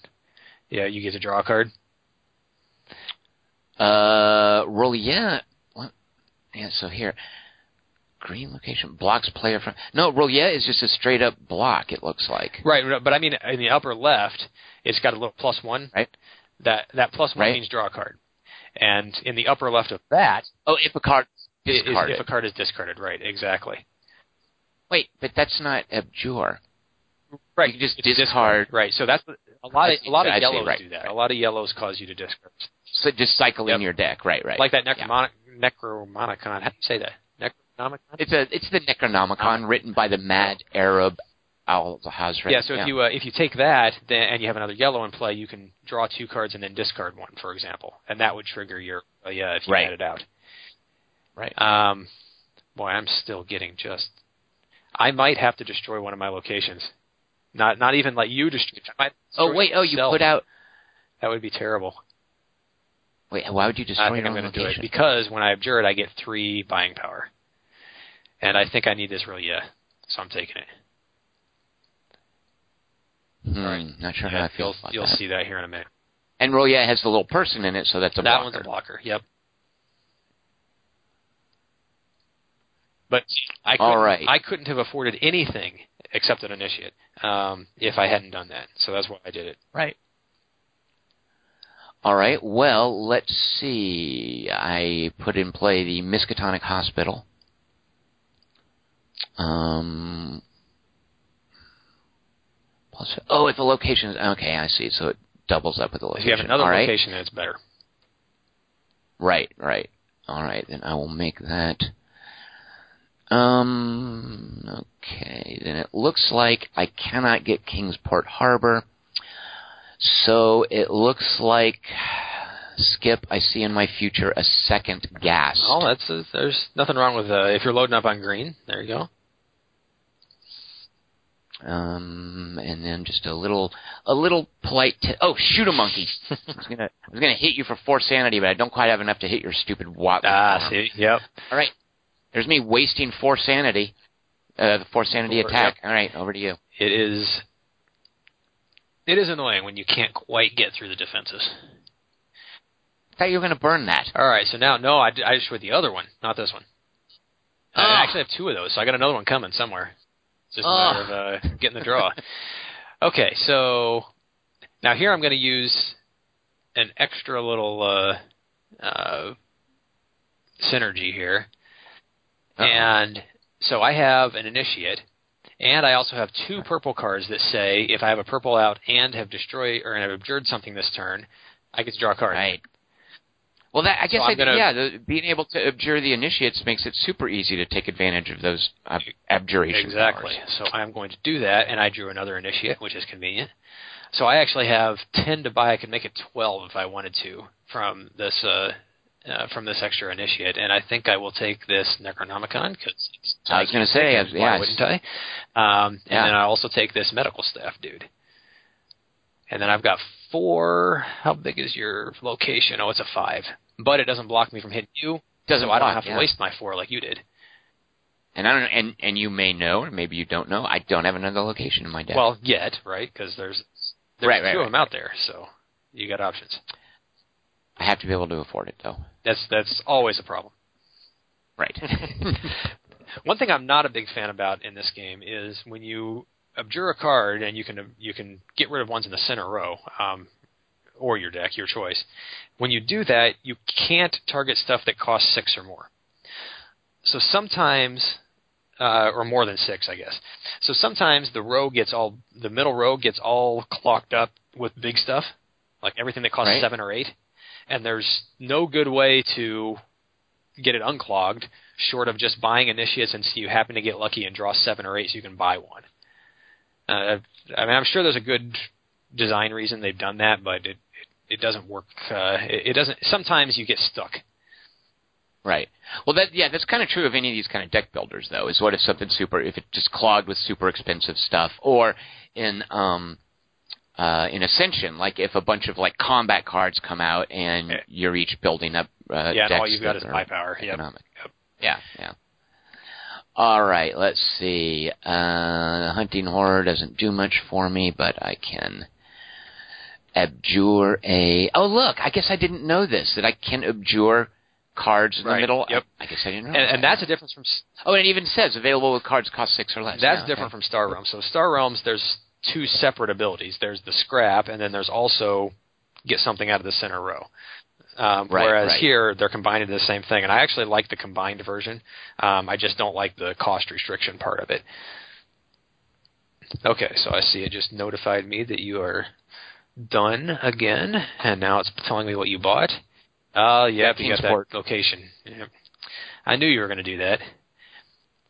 All right, I drew my purple guy, which works out nicely because I had the purple locations out already.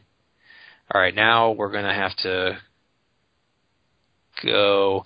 Well, the king in yellow has the ability to abjure it to draw a card, which I will use.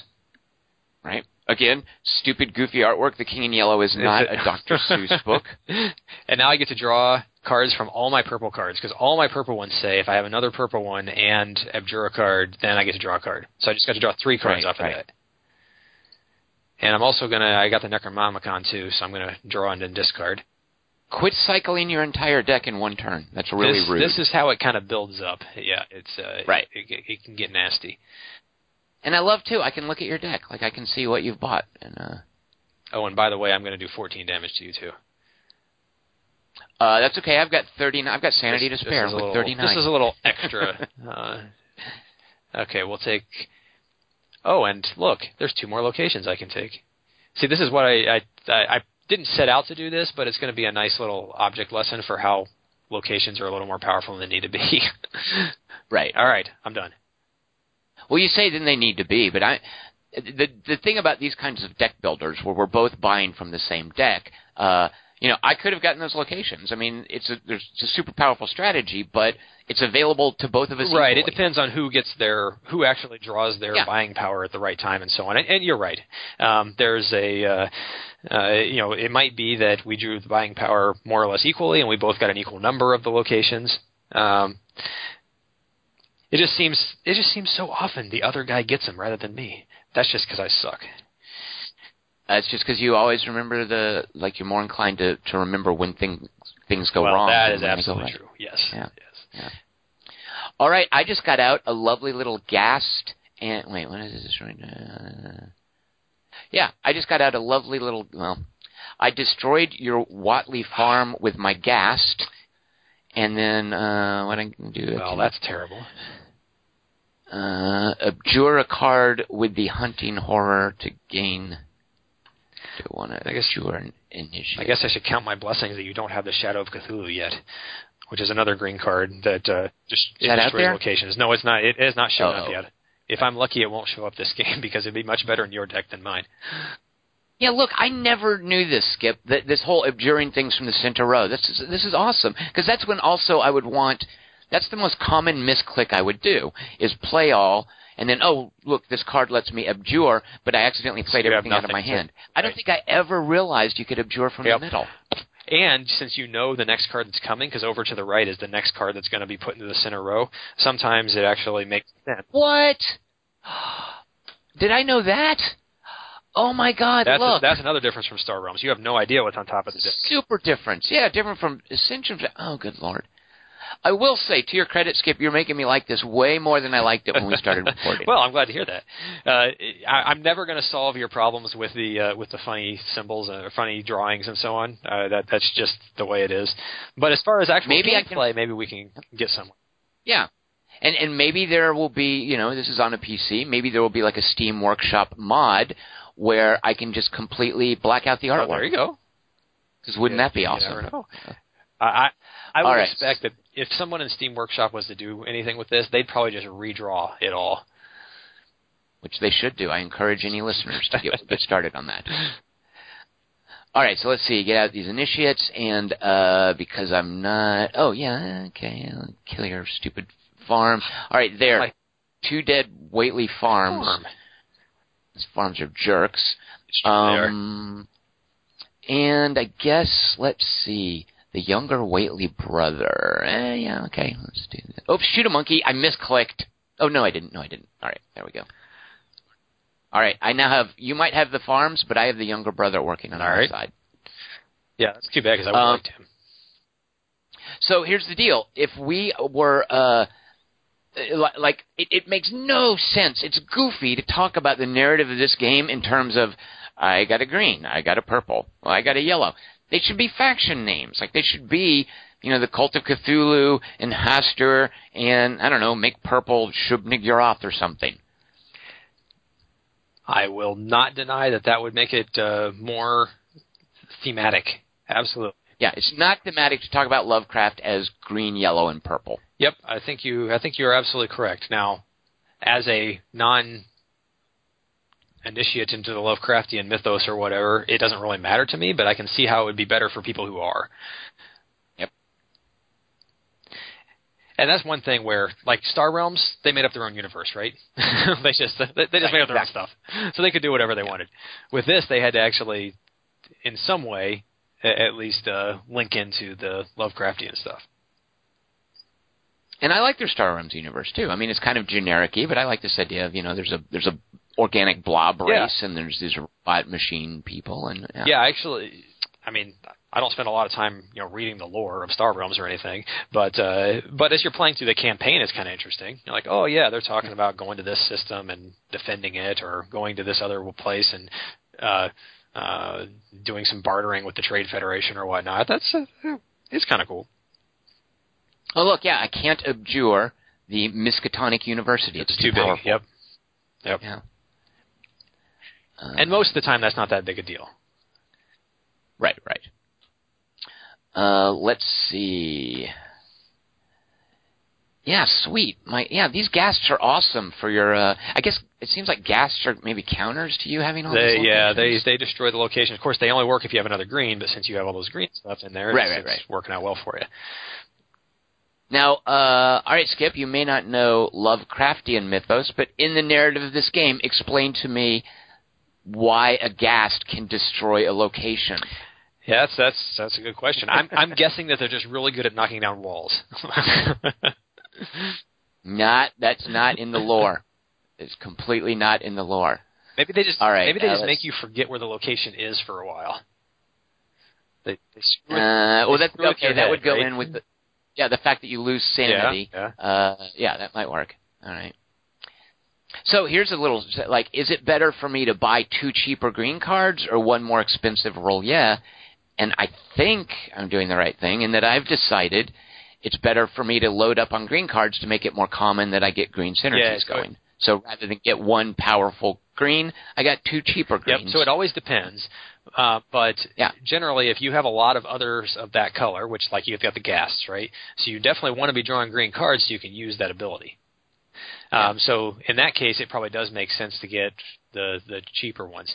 Whereas if you had just a few green cards, maybe, um, and didn't really care uh, about the synergies, then it might make sense to do it differently. Right. Now you have the physical version of this. Uh, I do, and it was not easy. um, I actually, I was actually on vacation traveling um, through uh, St. Louis. Uh, my brother and I were going through there, and we happened to run across a place that had it. Um, if I hadn't run across that place, then um, I would not have it because they because it's out of, is it it's hard well, to get. hard my to local stores at least don't don't have it. Um, I'm sh- there may be some place that has it, but it doesn't seem to be nearly as widespread. Like every place I go around here has Star Realms, um, but uh, I have not seen Cthulhu Realms in any of the stores around here. Couldn't you just like I could probably order it. I could probably ask them to order it. Okay. I'm sure I could have. Right. Um, but in this case, I mean, I already had it since I saw it when I happened to be in St. Louis. Uh, who goes? Why, why would someone go to St. Louis for vacation? No disrespect to any We, we were on our way through. We were actually going south of there to um, oh, where was it? Arkansas. Branson, Branson, Missouri, which is right on the Arkansas border. Oh. Um, Yeah, sure. because my other brother lives in Texas, and so it was sort of a central location. hmm Uh, all right, another green one. So I might lose this game, but boy, am I going to have a nicely tuned You deck. will have all the greens. Yeah, when you've got the greens, you should be getting rid of all your uh, followers and stuff, right? So you're, or you should have the option at least of uh, getting rid of all. Right, right. Uh, yeah, I've actually been having too much fun killing things in the single Oh row. well, okay. That's uh, that's another good use for them. Yes. Uh, yeah, and I just I just do a bunch of locations. Um, now, if I just had something I could abjure, oh look, I do. That works out nicely. So I'll abjure this to do extra damage to you and draw more cards. All right, tell the truth. Skip Franklin, did you, upon learning and, and playing Cthulhu uh, Realms, did you have to look up the word abjuration? I okay, so I did not, but it had very little to do with uh, Cthulhu. I did not, and the reason I did not is because they actually use the term abjuration in the secret world. The MMO. Oh, Uh, it, it's Yeah. used a couple of times in some of the quests there. So I knew what it was, but it had nothing to do with Cthulhu. or, or I mean, the Secret Realm has a Lovecraftian sort of feel to it. Um, but uh, but yes, they had actually used that word uh, in a couple of the quests there, so I knew what it was. okay. Now, again, I don't mean any disrespect to any of our Missourians listening, but I don't know. Along the lines of going on vacation to St. Louis, uh, reading the text in an MMO. ah, but in the secret world, a lot of times you don't read. A lot of times they they have all that. Uh, they all have the voiced um, NPCs. Right, right, Yeah. yep.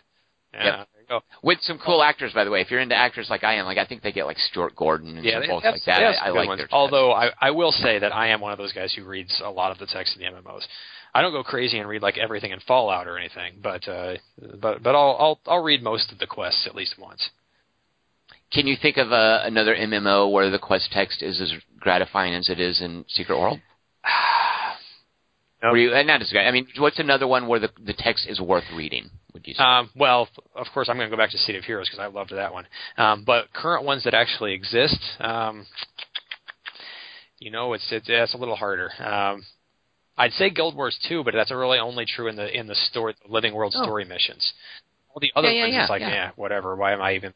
well, what do you mean the other ones? Um, well, when you're just running around a place and doing like, you know, collect my pigs for me or whatever sort of. Oh, oh, I see what you're saying. Like, Why Right, would right. I read any of this crap, right? Um, Right, right. But but the but the actual Living World missions, it's it, it's I wouldn't call it great writing or anything, but it's uh it's amusing enough to uh to spend the time taking a look at. Yeah. Uh, I will definitely on the cutscenes. I won't like wait for the voice actors to finish their lines, but I will skip through and read the text, the subtitles. Oh, you know what? I, now I I need to answer that question a little better here because in Star Uh-huh. Trek Online there actually are some pretty good, pretty well missions that Oh. are worth reading. Yeah, the, Okay. um, there's a few of them that are that rival some of the actual show um, stories.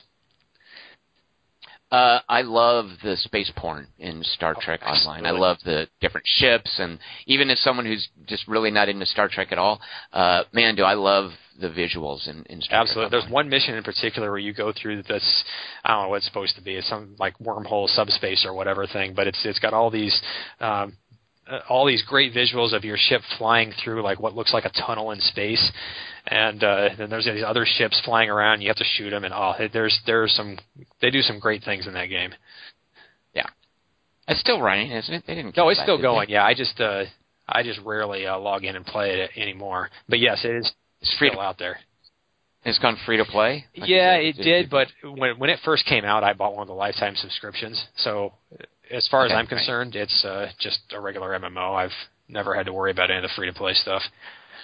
Uh, how do you feel about the away team mission stuff, like the the the, the ground combat? So, I actually loved it, and I realized I realize Oh. I'm in the minority here. Uh, a lot. Well, no, I was going to say I, I'm with you. I, I'm with you. I kind of liked it as a change of pace, and I didn't think it was it was awful. Yeah, yeah. and and people people complain about it all the time. Um, by the way, you're dead. Wait, or- what? No. Possibly insane, oh. depending on how you look at it. Oh, right, right, exactly. Yeah, I'm alive and kicking. I'm just in the Arkham Asylum now uh, with uh, the yeah, Joker and, and, all and it those was people. it was So- the Relez that did it in. Um, because I had two of those and I was able to discard a card, and so I drew two more cards, and those were good, and it just kind of snowballed from there. I just want to say the the indignity I feel losing to someone who can't pronounce R'lyeh and Necronomicon. Uh, I- I, it's killing me here, it, it's it, it's what happens when it's what happens when your baby becomes uh, mainstream, right? So this this is now this is now a, a game for people who are not into Lovecraftian stuff necessarily. Right, Yep, right. yep. Uh, it's always funny to hear people who aren't into Lovecraft struggling with all of those jammed together consonants. You know what? I feel exactly the same way when I hear people talking about Lord of the Rings stuff. Um, who not who who, Ah. who are not really you know into it whatsoever, trying to pronounce some of the Elvish terms and so on. Now I'm I mean I don't speak Elvish or anything like some real fanatics, um, but at least I know more or less how most of them are supposed to work. And so it's it's always interesting when you uh, get people who start talking about uh, what they saw in the movies, and it's like yeah that's not really how it actually is, but Can you give me? Uh, I I like to pretend. I'm not really, but I like to pretend I'm a Tolkien geek. Uh, can you give me a test question that a real Tolkien geek would know? To like, how would you suss out whether or not I'm really a, a Tolkien geek? Mm. You got Well, there's a something for me? uh, there, there's a lot of options here, but here's here's one that you you probably know because I know uh, you're enough of a movie guy to know where the differences were. But this one for someone who has just seen the movies, if you ask them, tell me about uh, tell me about Faramir. Um, did he did he uh, take you know did he take the ring from Frodo? Um, did he uh, uh, when he found him in the wilderness? Uh, so here actually is. Uh, I actually don't know the books that well. Uh, I I didn't care for the movies when they came out, but I love the extended edition of the movies, uh, and I especially love how much more it shows about Faramir and Boromir. But I was always puzzled with Faramir letting Frodo just go, like Faramir not having that draw towards the ring. Like, why did Faramir act that way in the movie? And I don't know the answer. I never understood right. So that. so the reason so first of all, in the books and the movies, Faramir is a very different character. Um, the the base is the same. He's a less corrupt version of Boromir, right? He's his brother, um, but he's not as uh, he's not as self centered, and he doesn't have as much of the corruption um, that the that the ring gets a hold of. In the books, though, he never takes Frodo back to Minas Tirith, or not Minas Tirith, but uh, um, uh, Osgiliath. He never takes him back. He never says, "Oh, I'm going to take you to my father."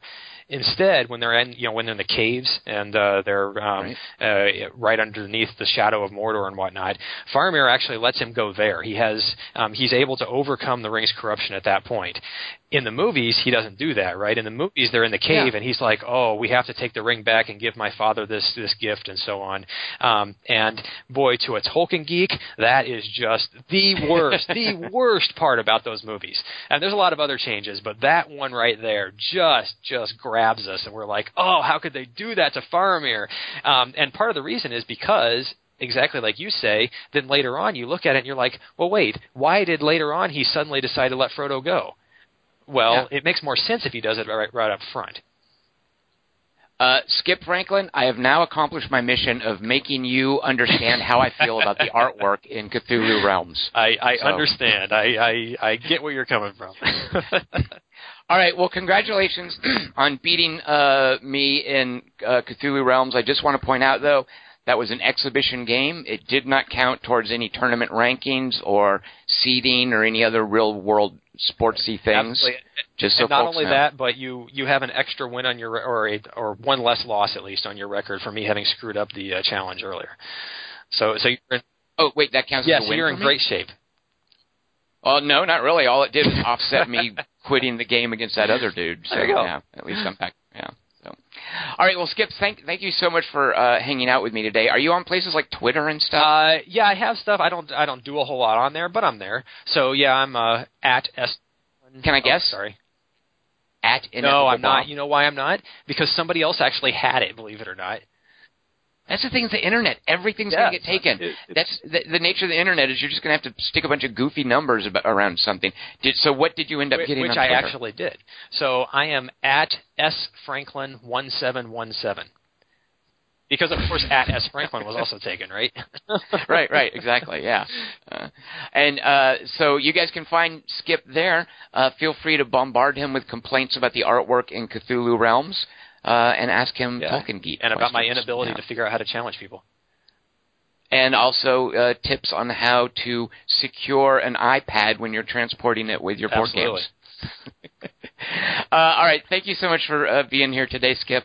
Uh, thanks for playing uh, Star. Actually, thanks for bringing me around a little bit more on on Cthulhu Realms. Because seriously, I had a list of objections, uh, and the only one I guess you didn't cross off was my my harumphing about the artwork. Well, I'm glad to hear it. It uh, it's an interesting game. It's fun to play as long as uh, you can put up with uh, the the funny Cthulhu art. Yeah. If I were to play with my eyes closed, it would be a perfectly cromulent deck builder. and I'm sure you'd do well with that. Yeah, yeah. Oh boy, that that'll help me a lot. Yeah. Uh, all right, thank you, Skip. Thanks for uh, the listeners. We will be back uh, next week with someone who I've been eager to talk to for, gosh, years uh, at least, I think. Uh, so there's a teaser. Join me for that. You can find me on Twitter at QT3. You can find me on the internet at quarter-to-three.com. Uh, and I've got a Patreon campaign. I would be much obliged if you check it out at patreon.com slash tomchick. And I'll see everyone here next week.